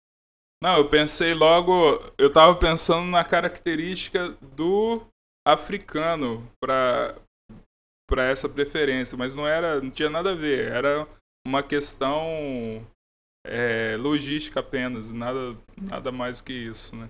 É, eles passaram a ser é, é preferidos, né? Assim, uhum. passaram a, a, a, e, e, esses dois portos, né? É, que é, tinham faziam essa essa conexão, né, eles acabaram controlando o mercado, né? Uhum. Então, então, além da Bahia, aqui tem ocorrência aqui então desse, desses ardas. Desses ardas, isso. Interessante. E aí é uma coisa a se, a se estudar, né? Por que esse padrão? Por que, que eles, eles, eles vieram, né? É, são poucos os que eu encontro. Não me lembro o quantitativo, mas são poucos é, por que, que eles vieram, né? O que, que eles estavam fazendo ali, por que, que eles até pensar, né? Por que, que não continuaram vindo? O que, que aconteceu ali? Uma coisa é se pensar, por exemplo, se tinha alguma relação com, com o governo espanhol, né? Se depois que Portugal deixou de ter vinculação com, com a Espanha, se aquela rota específica cessou. Ou se, por exemplo, os, os, africanos que foram para América Espanhola, será que eles tinham algum contingente de ardas que foram para lá depois, né, do período dos Filipes, né? É interessante. É, por que, eles mudaram isso aí? É. Tem umas questões com, com, com, a guerra com os holandeses, né, para ver, para poder pensar. Uhum. Mas é uma dica. eu, não, eu não tive indícios, né? De, de...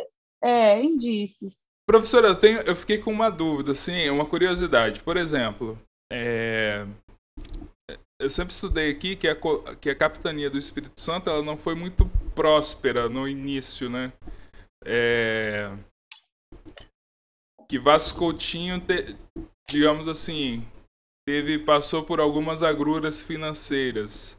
Isso é verídico? É, quais foram as capitanias assim que foram mais deu, deu mais certo? Né? Você citou Salvador, mas teve um período que a capitania do Espírito Santo produzir até mais. O que quais as capitanias assim que a gente pode de pelo menos as duas maiores assim que as deram mais tiveram mais êxito e assim é qual é assim é, as bases para que essa capitania tivesse êxito, né? Talvez resgatando essa, essa articulação política que você já comentou no início do episódio, né, é, em relação ao, ao, ao, governo naquela época, assim, e o papel do donatário né, nesse período. Então, vamos lá. É, assim, com relação à capitania do Espírito Santo, na verdade, é, a minha tese vem trazer, e acho que é o mote dela, vem trazer o seguinte: o Espírito Santo estava na briga, ou seja, também estava prosperando. É claro que as dificuldades financeiras elas existiram é, desde o início, né? Tanto é que ele vai a Portugal, ele vai a, a, a Portugal fazer a, a é, tentar conseguir recursos, né, para para dar continuidade, né, fazer mais investimentos. Ele, ele, ele faz investimentos, ele, ele, ele vende a, a propriedades que ele tinha. O Vasco Coutinho, você está se referindo, né? Isso, Vasco Coutinho. Então ele faz os investimentos necessários, vai em busca, tem dificuldade, a capitania não prospera como ele, ele espera, porque tem uma série de fatores né, que atuam aí.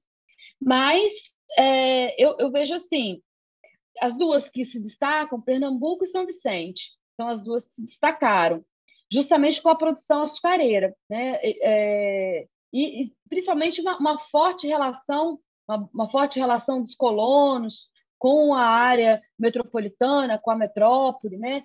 São Vicente sempre foi muito influente. E uma das questões mais interessantes de São Vicente é o comércio de índio, né? De índio na condição de escravo também. Então, é, eu acho que muitas vezes se destacou essas, claro, as duas capitanias tiveram destaque, mas eu acho que se relega um pouco, sabe, a, a nossa participação. Então, eu acho que é, é, o meu trabalho ele tenta mostrar e inclusive um, um dos avaliadores né, disse isso que trouxe à luz o Espírito Santo porque muita gente não sabe o que, que acontecia aqui uhum. é o que eu ouvi o que eu por exemplo como aluno de ensino médio e tal e durante a graduação é que é o básico né que ela não foi muito próspera digamos assim pelo menos até aquele período ali da, do isolamento, né? No, no início do ciclo do ouro já. É, tem, aqua, tem aquela história da barreira verde, né? Da barreira verde, que, que serviu de barreira verde. Isso também já foi derrubado, né? Tem um trabalho da Enaile Carvalho, é, é, Enaile Flausina Carvalho. Ela fala sobre essa questão é, de que essa barreira verde, na verdade, foi um esquema, um discurso é, utilizado para é, é, é, solicitar empreendimentos, investimentos é, para a colônia, para o Espírito Santo, mas que, na verdade, a, a, essa, o trânsito existia ali. Entendi. Confesso que eu fiquei muito surpreso, né? Porque a noção que eu tinha é que o Espírito Santo virou uma barreira verde que nada e, na, e, que nada podia ser desenvolvido aqui, né? Agora, resgatando aquilo que você falou no início da entrevista, do papel do donatário e a relação que ele tinha com a Câmara, né, de Vitória, no caso, eu, mas eu imagino que em todas as capitanias você tinha uma Câmara de vereadores ou representantes, eu não sei, de da população portuguesa que residia aqui, eu estou imaginando algo assim, né? E falasse para gente como é que funcionava essa questão política interna e colônia metrópole. Tem um momento da, da minha tese que eu começo falando de dois documentos históricos que são importantes para entender essa questão do processo de conquista no Espírito Santo, que é a carta de doação e o foral. Uhum. E aí eu analiso o que, que eram esses documentos à luz da, é, das relações políticas estabelecidas pela monarquia portuguesa. Né? Então, eu vou fazendo uma explicação. É, basicamente, o, a carta de doação era justamente um documento que foi expedido ao Vasco Fernandes Coutinho, dando a ele o direito né, de é, explorar aquelas terras, né, em nome da coroa portuguesa, e a a partir dessa, é, desse processo de conquista desse território, a coroa portuguesa é, iria angariar impostos, né? porque tinha impostos sobre, sobre, o pescado, imposto sobre o pau-brasil e, e, outras atividades produtivas que forem, fossem desenvolvidas. A primeira tentativa, né, assim, é, foi uma característica da, da, das capitanias, é, primeiramente, o, no Espírito Santo nós tivemos o início com a produção da, da cana. Então, como eu falava, como eu falei para vocês anteriormente, é, nós tivemos no mapeamento que eu consegui né, já em, entre 1600 e 1600 e pouco, mil, antes, antes de 1650, é, no mapeamento que foi feito por causa de uma devasta, né, de uma investigação, justamente porque a coroa portuguesa queria saber é, para onde estavam indo os, os impostos que ser pagos é, em relação ao açúcar, né? Que o açúcar tinha a questão é, do imposto que era cobrado e que, aliás, que era devido, né? Da capitania devia à coroa. Uhum. Então, é, esses cinco engenhos, claro, é, não, eles, não, eles não representam o, o, sucesso de outras capitanias, como Pernambuco, né, como São Vicente, que é, até mesmo a Bahia, que numericamente tiveram é, um quantitativo de engenhos superior ao do Espírito Santo. Mas eu analiso que, diante do que o documento apresenta, o Espírito Santo, ele pelo menos, né, a, a, o capitão da Natália, ele pelo menos conseguiu fazer com que a área né, é, conseguisse, de certa forma, prosperar dentro dos seus limites. Né? O que, que, vai acontecer? O que, que vai acontecer? Eu falei da, da carta de doação e do foral. O que, que vai acontecer ao longo dessa, dessa, dos primeiros tempos aí, né? Logo que o Vasco Fernandes Coutinho chega. É, eles, inicialmente, a, havia um processo de descentralização. Eles, os, capitães, né, donatários, eles tinham um poder pleno em relação a essa área, né? É, essa área que, que foi tanto é que ele fez o investimento, ele vendeu a, a quinta, né, que ele tinha em Portugal e investiu todo o dinheiro com embarcações, trouxe pessoas, então, ele fez todo o investimento no empreendimento é, e esse investimento né, é, era em benefício próprio, mas também, de certa forma, como, como, enquanto súdito, ele também iria beneficiar a coroa portuguesa através do pagamento dos impostos. Então, ele chega com é, numa situação que era a seguinte: ele chega tendo uma relação direta com os colonos. Não havia nenhuma outra, uma outra representação portuguesa que não fosse capitão donatário. Só que depois, com o passar do tempo, a coroa portuguesa modifica essas relações. E a partir de 1532 surge a figura do governador-geral. Então, o governador-geral vem é, para auxiliar os capitães donatários nesse trabalho. E aos poucos também né, é, vai sendo formada aqui né, por esses, é, esses portugueses que vieram com o Vasco Fernandes, é, eles vão formando também um grupo político, né?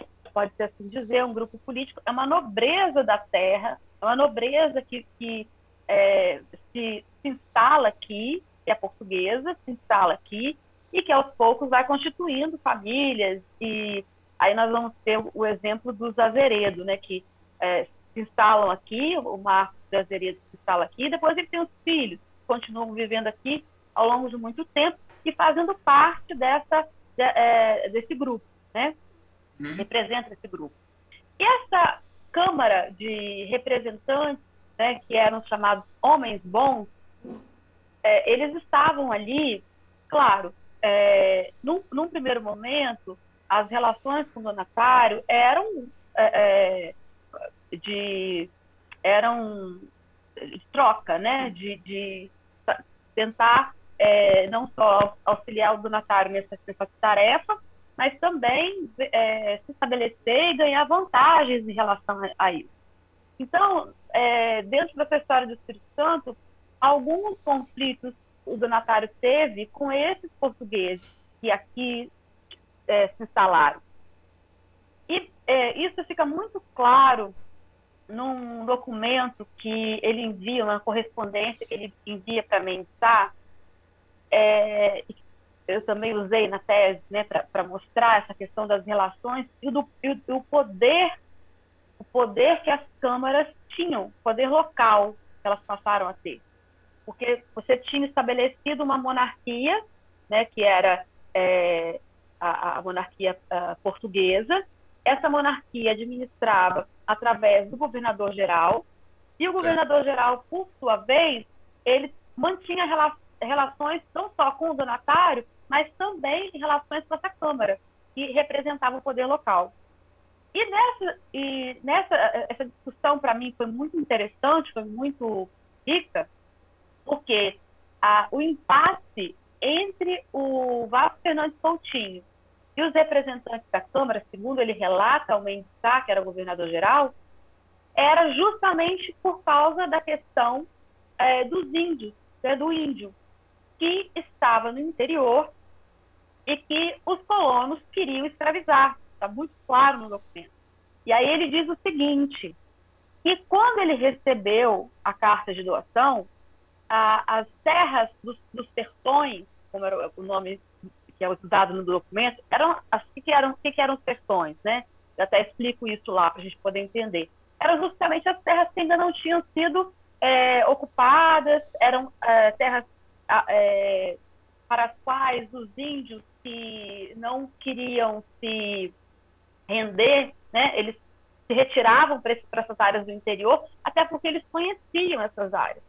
Então, uhum. a, a, a, fica evidente esse conflito né, de interesses, esse, esse, conflito de interesse do donatário, querendo ser respeitado, porque ele se acha senhor das, dessas terras, porque ele, ele tinha a carta de, de, doação, mas, por outro lado, a, a Câmara quer pressionar o governador geral para que é, a, a escravização do índio continuasse, porque eles tinham interesse em escravizar o índio.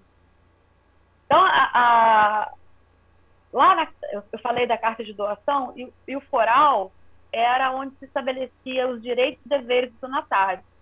Então, esses dois documentos são iniciais, mas eles são de um momento ainda que o, o poder do donatário ele é, é, é o poder está descentralizado aqui dentro da área colonial, né? E aí o donatário ele tem uma relação direta com os colonos. A partir da criação do governo, do governo geral, essas relações elas se modificam. Por quê? É, já não é mais uma relação tão, tão direta, porque a Câmara podia recorrer, como né, muitas vezes fez, é, recorrer ao governador geral para resolver esse, essas conflitos, esses conflitos, dirimir essas, essas questões que estavam é, que criavam impasse, criavam divergência. E isso não é uma coisa que eu vi só para o Espírito Santo.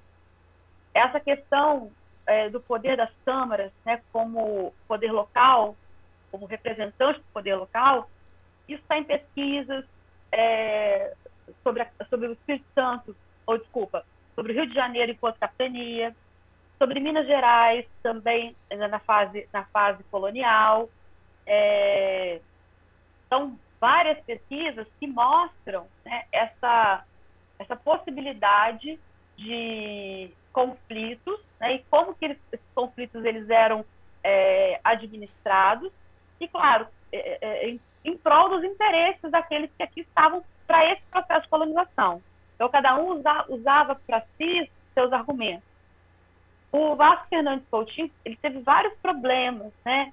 é, com, com é, governadores gerais, com, até com bispos, né? Então, assim, mas ele também, por outro lado, eu abordo isso na tese, ele fez um exercício, ele foi várias vezes a Portugal tentar buscar recursos justamente para dar é, possibilidade de desenvolvimento dessas áreas de engenho. Ele tentou fazer contato com grandes comerciantes é, para receber desses grandes comerciantes é, cabedal para, trans, para, para construir. Construir esses, esses engenhos não era fácil. Tem um documento é, que mostra por exemplo, para é, estimular a, o desenvolvimento dessas áreas de engenho, o governo português deu até 10 anos de isenção. 10 anos que eles poderiam estar produzindo sem pagar impostos para tentar é, estimular a, a, produção dessa, dessas crescer o número de engenhos dentro da capitania. Entendi. É, imagino que o, o, recurso a ser, o capital a ser investido era enorme, né? Para ter 10 anos. Agora, professora, é, então pelo que eu vi, com a instalação do governador geral e das câmaras, você teve a criação de uma nova classe é, que passou a residir, elas eram compostas de migrantes portugueses que se instalavam aqui e por conta disso eles já tinham uma articulação com a, com a coroa portuguesa, correto? Correto, correto. É, muitos deles eram influentes. O Duarte Lemos, por exemplo, foi um, um dos é, portugueses que esteve aqui. Ele teve um atrito com o Vasco Fernandes Coutinho por causa daquela região da ilha de Santa Maria hoje. Porque ah. é, eles, eles tiveram uma discussão a respeito de que aquela, aquelas terras teriam que ser, segundo Duarte Lemos, teriam que ter sido né, doadas é, enquanto Santa Marias para ele. E parece que o Vasco Fernandes se recusou e isso causou uma rixa e ele acabou saindo daqui da, da área, da capitania, e se dirigindo para outras, outras regiões ao, mais ao norte. Eu imagino que, pelo que eu entendi também, é, esses componentes que faziam parte da Câmara, eles detinham terras, pelo que eu estou entendendo. Então isso também gerava conflito com o donatário, né? Isso, criava. E, e, tinha uma outra questão também.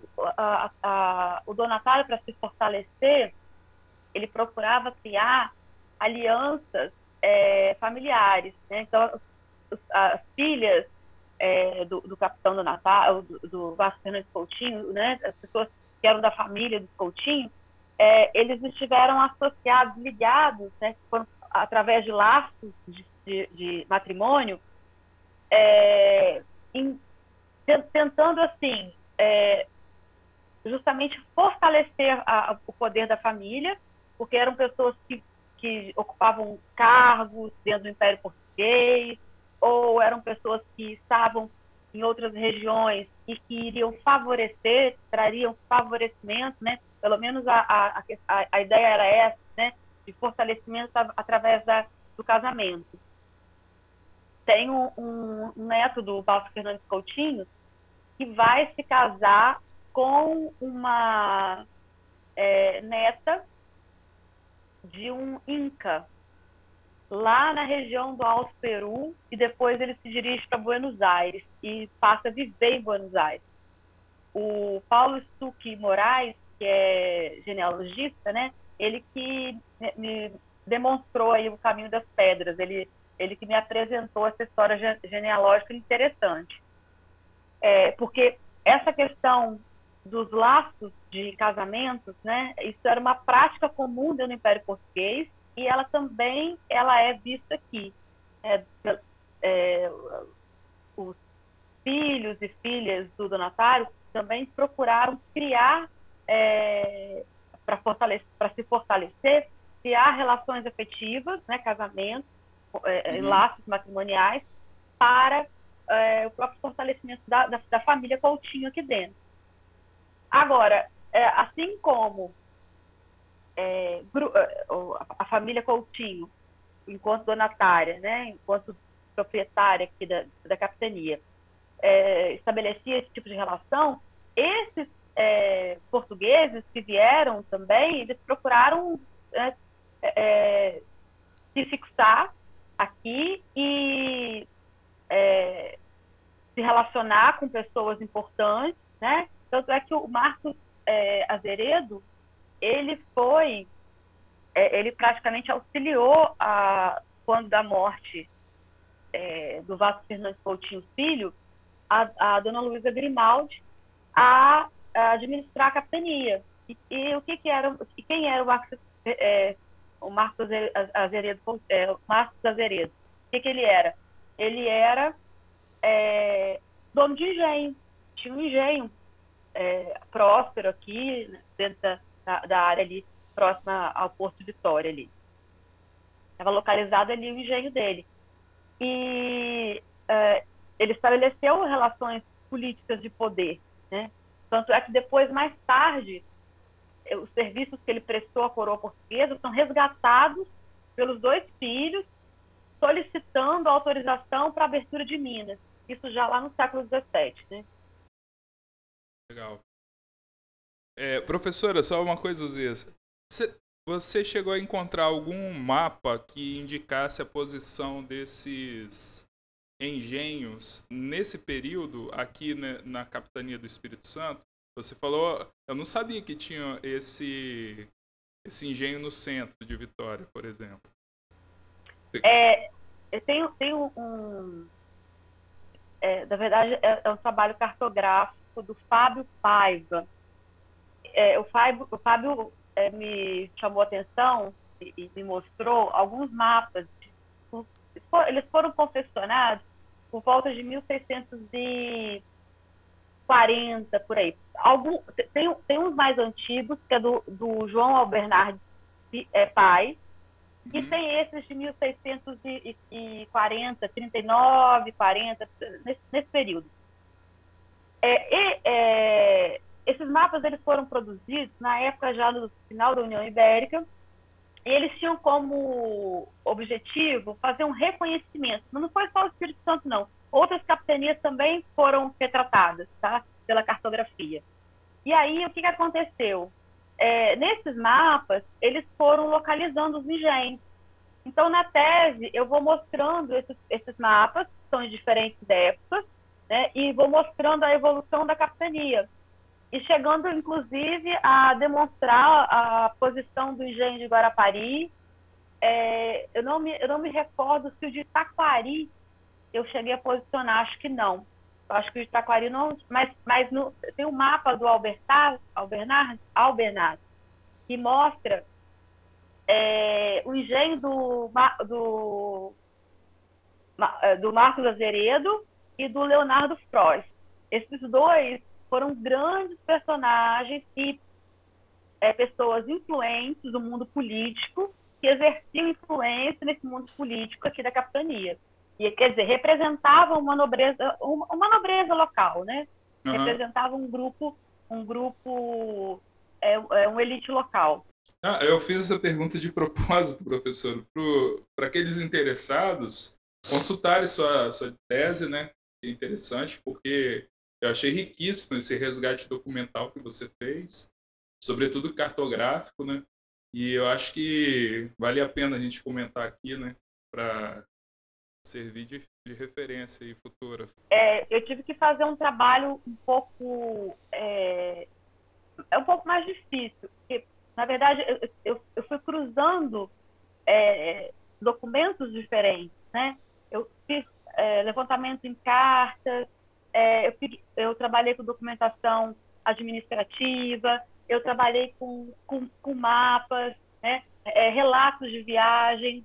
Então, assim, são é, é, é, formatos diferentes, né, mas com o objetivo de entender um pouco dessas relações, uma vez que a gente não tem o material, um, uma série de documentos, né, porque uhum. o, o que falta aqui, a grande lacuna é essa, né? Você tem esses documentos administrativos que, para mim, passaram a fazer muito sentido quando eu comecei a me deparar com os cartográficos. Porque aí eu comecei a ver aquilo que era falado ali, né, é, dentro da, da, da, questão administrativa, é representada, materializada nos, nos desenhos, sabe? É, eu conseguia ver até as embarcações, possivelmente ali representadas, eram embarcações dos jesuítas, porque eles faziam navegação de cabotagem, a gente sabe disso, uhum. né? muitos documentos falam sobre isso, e o mapa representando. Então, assim, para mim é, é, é, era, foi um cruzamento, foi procurar agulha no palheiro. É, imagina. Foi procurar agulha no palheiro, mas quando é, e, e aí isso eu, eu, eu coloco na, na, abertura da tese, eu falo um pouco disso, é, que são documentos que é, passaram, passaram a ser olhados com uma outra, uma outra análise, mas eu, eu, procurei extrair aquilo utilizando, inclusive, uma metodologia dentro da arquivística, né, que é entender o contexto de produção, tudo do órgão produtor. Então, é, muitas vezes eu fiz esse trabalho de primeiro entender né, por que esses documentos foram produzidos, quem produziu, para que produziu. Eu tive que fazer essas perguntas nos documentos para depois compreender de forma mais clara a, aquelas informações ali registradas, porque elas passaram a ter mais sentido quando eu começo a relacionar, quando eu começo a, a, a enxergar um contexto muito maior né, do que a, a, simples informação, né, do que o simples dado ali colocado. Legal. Professora, nós estamos partindo para o final. Tem uma. Vamos tem, lá. assim, a sua tese, eu não sei se o Osias percebeu assim, mas eu percebi assim, que sua tese trouxe algumas coisas, alguns pontos relevantes, assim, né? E coisas assim que estão ligadas aí diretamente à arquivologia, obviamente, né? Esse, sua experiência indo a Portugal para poder ter acesso aos documentos originais e a experiência de desenvolver uma técnica aí, né, ou testar a técnica de, de, de registro, digitalização, para você ter um melhor resultado. Achei isso muito legal. E tem uma coisa assim, né, que nós vivemos isso na pandemia, né? O desnudar de uma parcela da população que estava oculta, invisível.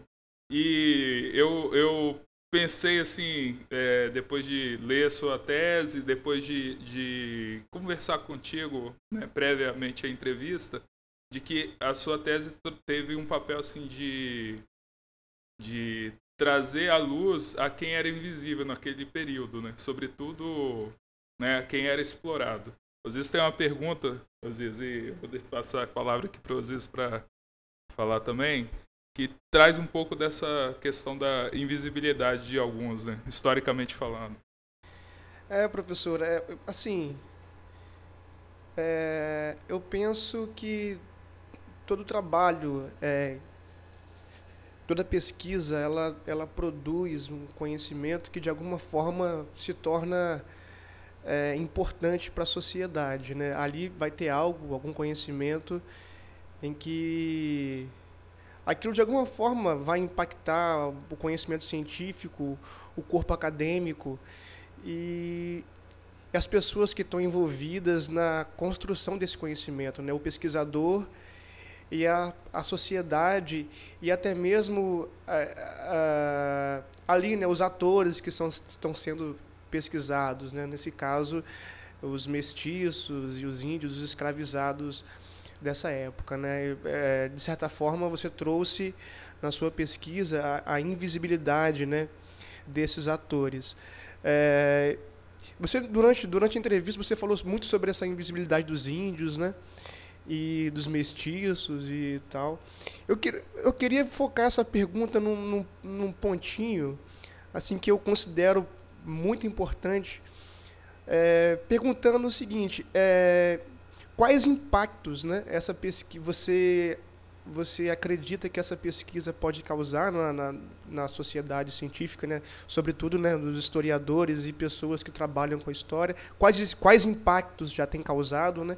Porque eu vejo assim, como algo muito interessante, você trouxe à tona é, muito do que não era conversado né, na sociedade, é, sobre, é, sobretudo no meio de historiadores e, enfim sobre esse tema, né? Eu gostaria que você explanasse para nós aqui sobre os possíveis impactos que a sua pesquisa pode causar e assim é, se já tão, se já tem algo, se já, se já tem causado impactos, né? Então, meninos, é o seguinte, eu acho que a, o grande mote desse trabalho é não só a questão da invisibilidade do índio, mas eu acho que é trazer à luz o Espírito Santo. Uhum. Isso foi uma das coisas que eu ouvi na banca, porque é, se fala muito de São Paulo, se fala muito do Rio de Janeiro, se fala muito de Pernambuco, se fala muito da Bahia. Mas eu, eu ouvi uma professora da banca falando assim: olha, o que você está trazendo aqui, a gente nunca podia imaginar que ia acontecer no Espírito Santo, porque ela não é, ela é da, é da Bahia, né? Ela falou assim, então ela colocou que a primeira, o primeiro ponto de, de contribuição e aí, pensando numa questão é, da historiografia brasileira, né, é trazer à luz o Espírito Santo dentro dessa historiografia. Então, acho que isso aí já é um, um impacto. E os demais, eles vêm, né, por consequência, né, que é essa questão de discutir algumas coisas. E eu vou impactar muito mesmo, eu, eu sei disso, porque eu uso alguns termos é, que talvez é, sejam um pouco é, mal interpretado dentro do mundo, dentro do meio acadêmico. Por exemplo, protagonismo é um termo que eu uso muito e que as pessoas imaginam assim, ela está falando que o, que o índio foi protagonista, mas ele se aliou e isso é protagonismo. Então, isso eu sei que impacta as pessoas, mas é, é, se você começar a perceber é, dentro da minha explicação, o que, que eu estou colocando, porque o protagonismo não é só é criar conflito ou não aceitar. O protagonismo pode ser também você negociar, saber fazer a negociação e, e, e se beneficiar dessa negociação de alguma forma. Porque, na verdade, não estou para vitimizar o índio. Entendeu? A minha ideia não é vitimizar o índio falando que ele foi protagonista porque ele se aliou, se, ele, fez, se ele se converteu, é, ele era menos pior do que, do que aquele que estava indo por sucessões. A questão não é essa. A questão é encarar a, a, as estratégias. Assim como é, essa questão do poder local, falar assim, ué, mas como é? O Donatário não era tão poderoso assim? Que história é essa? Que a, a Câmara tinha poder? Que poder local é esse? Então, essas são questões é, que, pelo que eu entendo e por já ter estudado dentro da universidade, hoje eu estou como professora na universidade, mas já estudei né, dentro da universidade, e eu sei que a, a, linha de raciocínio, o meu viés, né, é, é, o, o, o, meu olhar sobre o objeto foi bem diferente, porque eu parti de alguns pressupostos, claro, é, que estavam vindo de novas versões e novas leituras em São Paulo, no Rio de Janeiro, na Bahia. Né? Eu, eu me ative a essa, essa literatura que começou a enxergar o Brasil colonial, e aí eu passei a ver o Espírito Santo colonial é, sob um outro olhar, né? um outro ângulo. As, as coisas é, mudaram um pouco é, do meu entendimento sobre o que era o Espírito Santo enquanto capitania, justamente porque eu passei a observar as nuances, algumas nuances que antes é, eram consideradas como, né, como uma coisa só é, às vezes o historiador tornava aquilo muito homogêneo. Ah, é, tudo, é tudo, é to, são todos índios. Não. Eu falo das categorias. Tem o índio aldeado, tem o índio convertido, e eles estão em categorias diferentes. E isso mostra para cada para cada ator desse mostra é, formas de protagonismo diferentes, né? Maneiras diferentes. Assim como é, eu discuto algumas outras algumas outras questões que são que são assim de é, que são pouco são pouco, pouco conhecidas aqui que é a questão das dinâmicas de mestiçagem e a questão é, das qualidades como que era essa questão de categorizar o escravo e qual era o papel da qualidade tanto para a ascensão né, desse é, escravo ou ex-escravo, forro, porque aí cada um vai estar na sua qualidade, cada um tem a, a, a, a sua categorização. Então, são coisas que também não são muito é, discutidas por aqui, mas que eu encontrei é, dentro do, do, do, do, universo né, é, da historiografia brasileira é, como ferramentas importantes para a gente entender. Uma outra questão que eu, só para finalizar, é a questão, por exemplo, do comércio intercapitanias, que o João Monteiro trouxe para São Paulo e que é, a documentação, testamento do Vasco Fernandes Coutinho Filho, me deu clara certeza de que ele era alguém que vendia, que ele era alguém que vendia é, é, índio na condição de escravo. Então, é, isso também é um outro ponto polêmico. São várias questões polêmicas. Eu acho que são vários, vários temas muito sensíveis, assim, e isso, de certa forma, vai causar impacto é, na, na, na, comunidade científica, certamente. E eu acho que isso é importante também, né? Eu acho que é, o, o, papel da, da, da, pesquisa né, é, é causar essa inquietação mesmo, né? A história é, ela tem essa, essa característica né, de, não, de, não, de não, não tem um final, né? Ela é construída e, e, e o conhecimento vai sendo construído em cima desse, dessas, das pesquisas, dos que os historiadores vão descobrindo né, com o passar do tempo. Né? Olhar, é o olhar para o passado e descobrir coisas novas. Né? E nesse processo de evolução científica, nós esperamos que este episódio possa contribuir para aumentar a divulgação do, da pesquisa da professora Juliana possa contribuir para futuros trabalhos a serem desenvolvidos por historiadores ou cientistas de outras áreas. Né?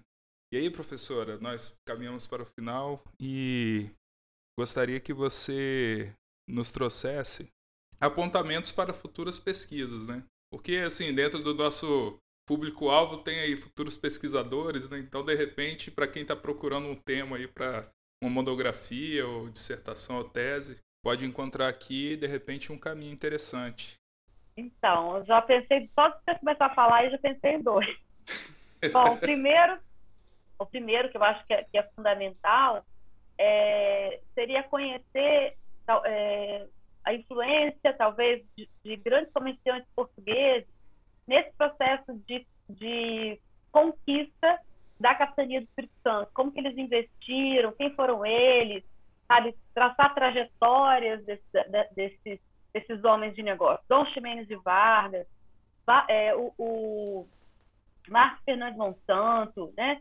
São grandes comerciantes que estiveram ligados, associados à história do Espírito Santo e que mereciam é, uma pesquisa mais, mais profunda né, a respeito dessa, dessa relação é, é, da, entre a capitania e a, a, a monarquia portuguesa, aliás, a monarquia ibérica, porque eles representavam até a, a Espanha. Né?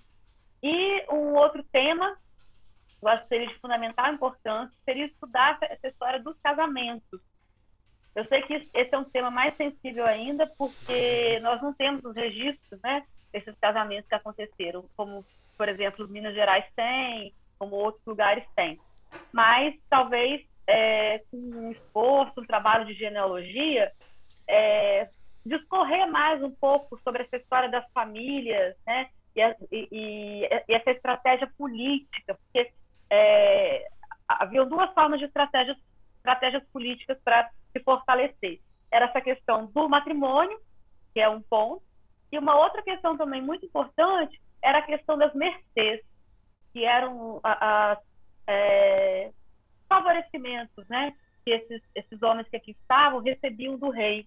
Então, a, a, essa história das, das estratégias de é, é, de fortalecimento do poder político aqui local também mereceriam é, uma investigação mais, né, mais densa, mais vertical. Legal. E aí por, e por aí vai, tem mais, teriam mais coisas, mas pelo menos esses, esses dois eu acho que são bem fundamentais e, e, ficaram rasos na minha tese. Então eu acho que aí tem, tem, e tem caminho para isso. Entendi. Professora, é, existe a possibilidade desse trabalho, dessa pesquisa sua virar um livro? Você tem a intenção de, de transformá-la num formato. Nossa, sou cobrada quase todos os dias. Não, é porque eu vejo assim. É, é, ela é uma pesquisa muito, muito gostosa de ler. É porque ela traz muita coisa que, assim, eu pelo menos, né? Não conhecia, assim, não sabia mesmo, assim. Então, eu acho que seria interessante ter um material num formato de livro. Não sei como seria esse formato, né? Quais seriam os detalhes desse livro, tal. Mas eu acho que é de extrema relevância, é, até porque, como você mesmo disse, né? É, ela, ela, trata do Espírito Santo, né? Assim, da, da, das questões do Espírito Santo, escravidão, é, colonização, enfim, enquanto enquanto província, né? Pessoal, eu fiz uma pequena confusão no final da minha fala quando eu falo que a professora trata o Espírito Santo enquanto província. Na verdade, o recorte do trabalho dela é, trata do Espírito Santo enquanto capitania, né? As capitanias foram implantadas no século XVI, né, que é parte do período temporal do, do trabalho dela, né? Já as províncias foram implantadas no século XIX. É, é importante. Então, assim, eu fico pensando se, se um material assim em livro é, tornaria talvez uma, a sua pesquisa ou enfim o conteúdo da sua pesquisa né mais é, publicável talvez não sei se seria o termo correto esse o mais acessível é, é mais acessível é é porque senão fica muito no meio acadêmico, né? É. Então, eu tenho um projeto que eu já comecei, eu já recebi até uma carta de aceite da editora, eu entrei em contato com uma outra editora, e inclusive a ideia seria divulgar é, não só no Espírito Santo, mas no Brasil. Entendeu? Eles fariam uhum. uma divulgação para mim no Brasil todo. Seria uma forma de levar, tirar daqui também, não só deixar aqui, a, a, dar acessibilidade aqui, mas também levar para, outro, para outros lugares, né? Um pouco dessa da história da capitania. Então, estou, estou em negociação. assim que eu conseguir é, ver essas questões, eu aviso para vocês. Ah, legal. O que nós podemos desejar aqui é sucesso, né? Que dê certo. Como você obteve sucesso aí no doutorado, professor, que esse projeto aí vingue, né? Bom, para quem. E nós estamos sendo privilegiados, né? De com primeira certeza. mão aqui. E assim, tentando contribuir com essa divulgação, além do contexto acadêmico, né? Essa é a proposta aí do podcast. E para quem quiser ter acesso aí à, à tese né, da professora, está no repositório da, do departamento de do, do programa de pós-graduação em História da UFMG. Foi lá que eu achei lá o documento, né? Você sabe que está no repositório também da Universidade de Salamanca? Olha, Não sabia. Legal. legal. É, eu encontrei esses dias, por um acaso, eu fui mexendo, né, mexendo na internet eu achei, falei, ué, Universidade de Salamanca? É, legal. legal, muito legal. Bom, para quem está nos ouvindo, nós vamos deixar o link de algumas obras que a professora citou aqui, alguns, alguns materiais, né? Nós vamos deixar o link lá para aqueles que estão é, disponíveis online, né? Vamos deixar também o link para a tese da professora. Beleza, professora? Eu agradeço aí, em nome da, da nossa equipe, né, pela sua disponibilidade em estar tá nos oferecendo esses momentos enriquecedores para nós, né, e a, a, gente espera que seja tenha sido bacana para a senhora e que seja bacana aí para os ouvintes também. E é, é um, é, foi um imenso prazer entrevistar você, professora, e, e eu quero deixar aqui um convite já aberto já para para como um canal de, né, de publicação do possível livro. Pode deixar. Eu, eu que agradeço tá, a, esse momento que vocês me proporcionaram e espero sim que a nossa parceria continue. Será uma grande honra, professora, contar contigo no nosso projeto. E para aqueles que nos ouviram até aqui, esse foi o episódio 12, o primeiro episódio da segunda temporada do Retoricast. Para aqueles que curtiram o episódio, compartilhe com seus amigos. Nos acompanhem lá no Instagram, no Facebook e também agora no YouTube. Você pode ouvir também esse episódio no YouTube e os outros episódios da primeira temporada. Um grande abraço, nos encontramos no próximo episódio. Valeu!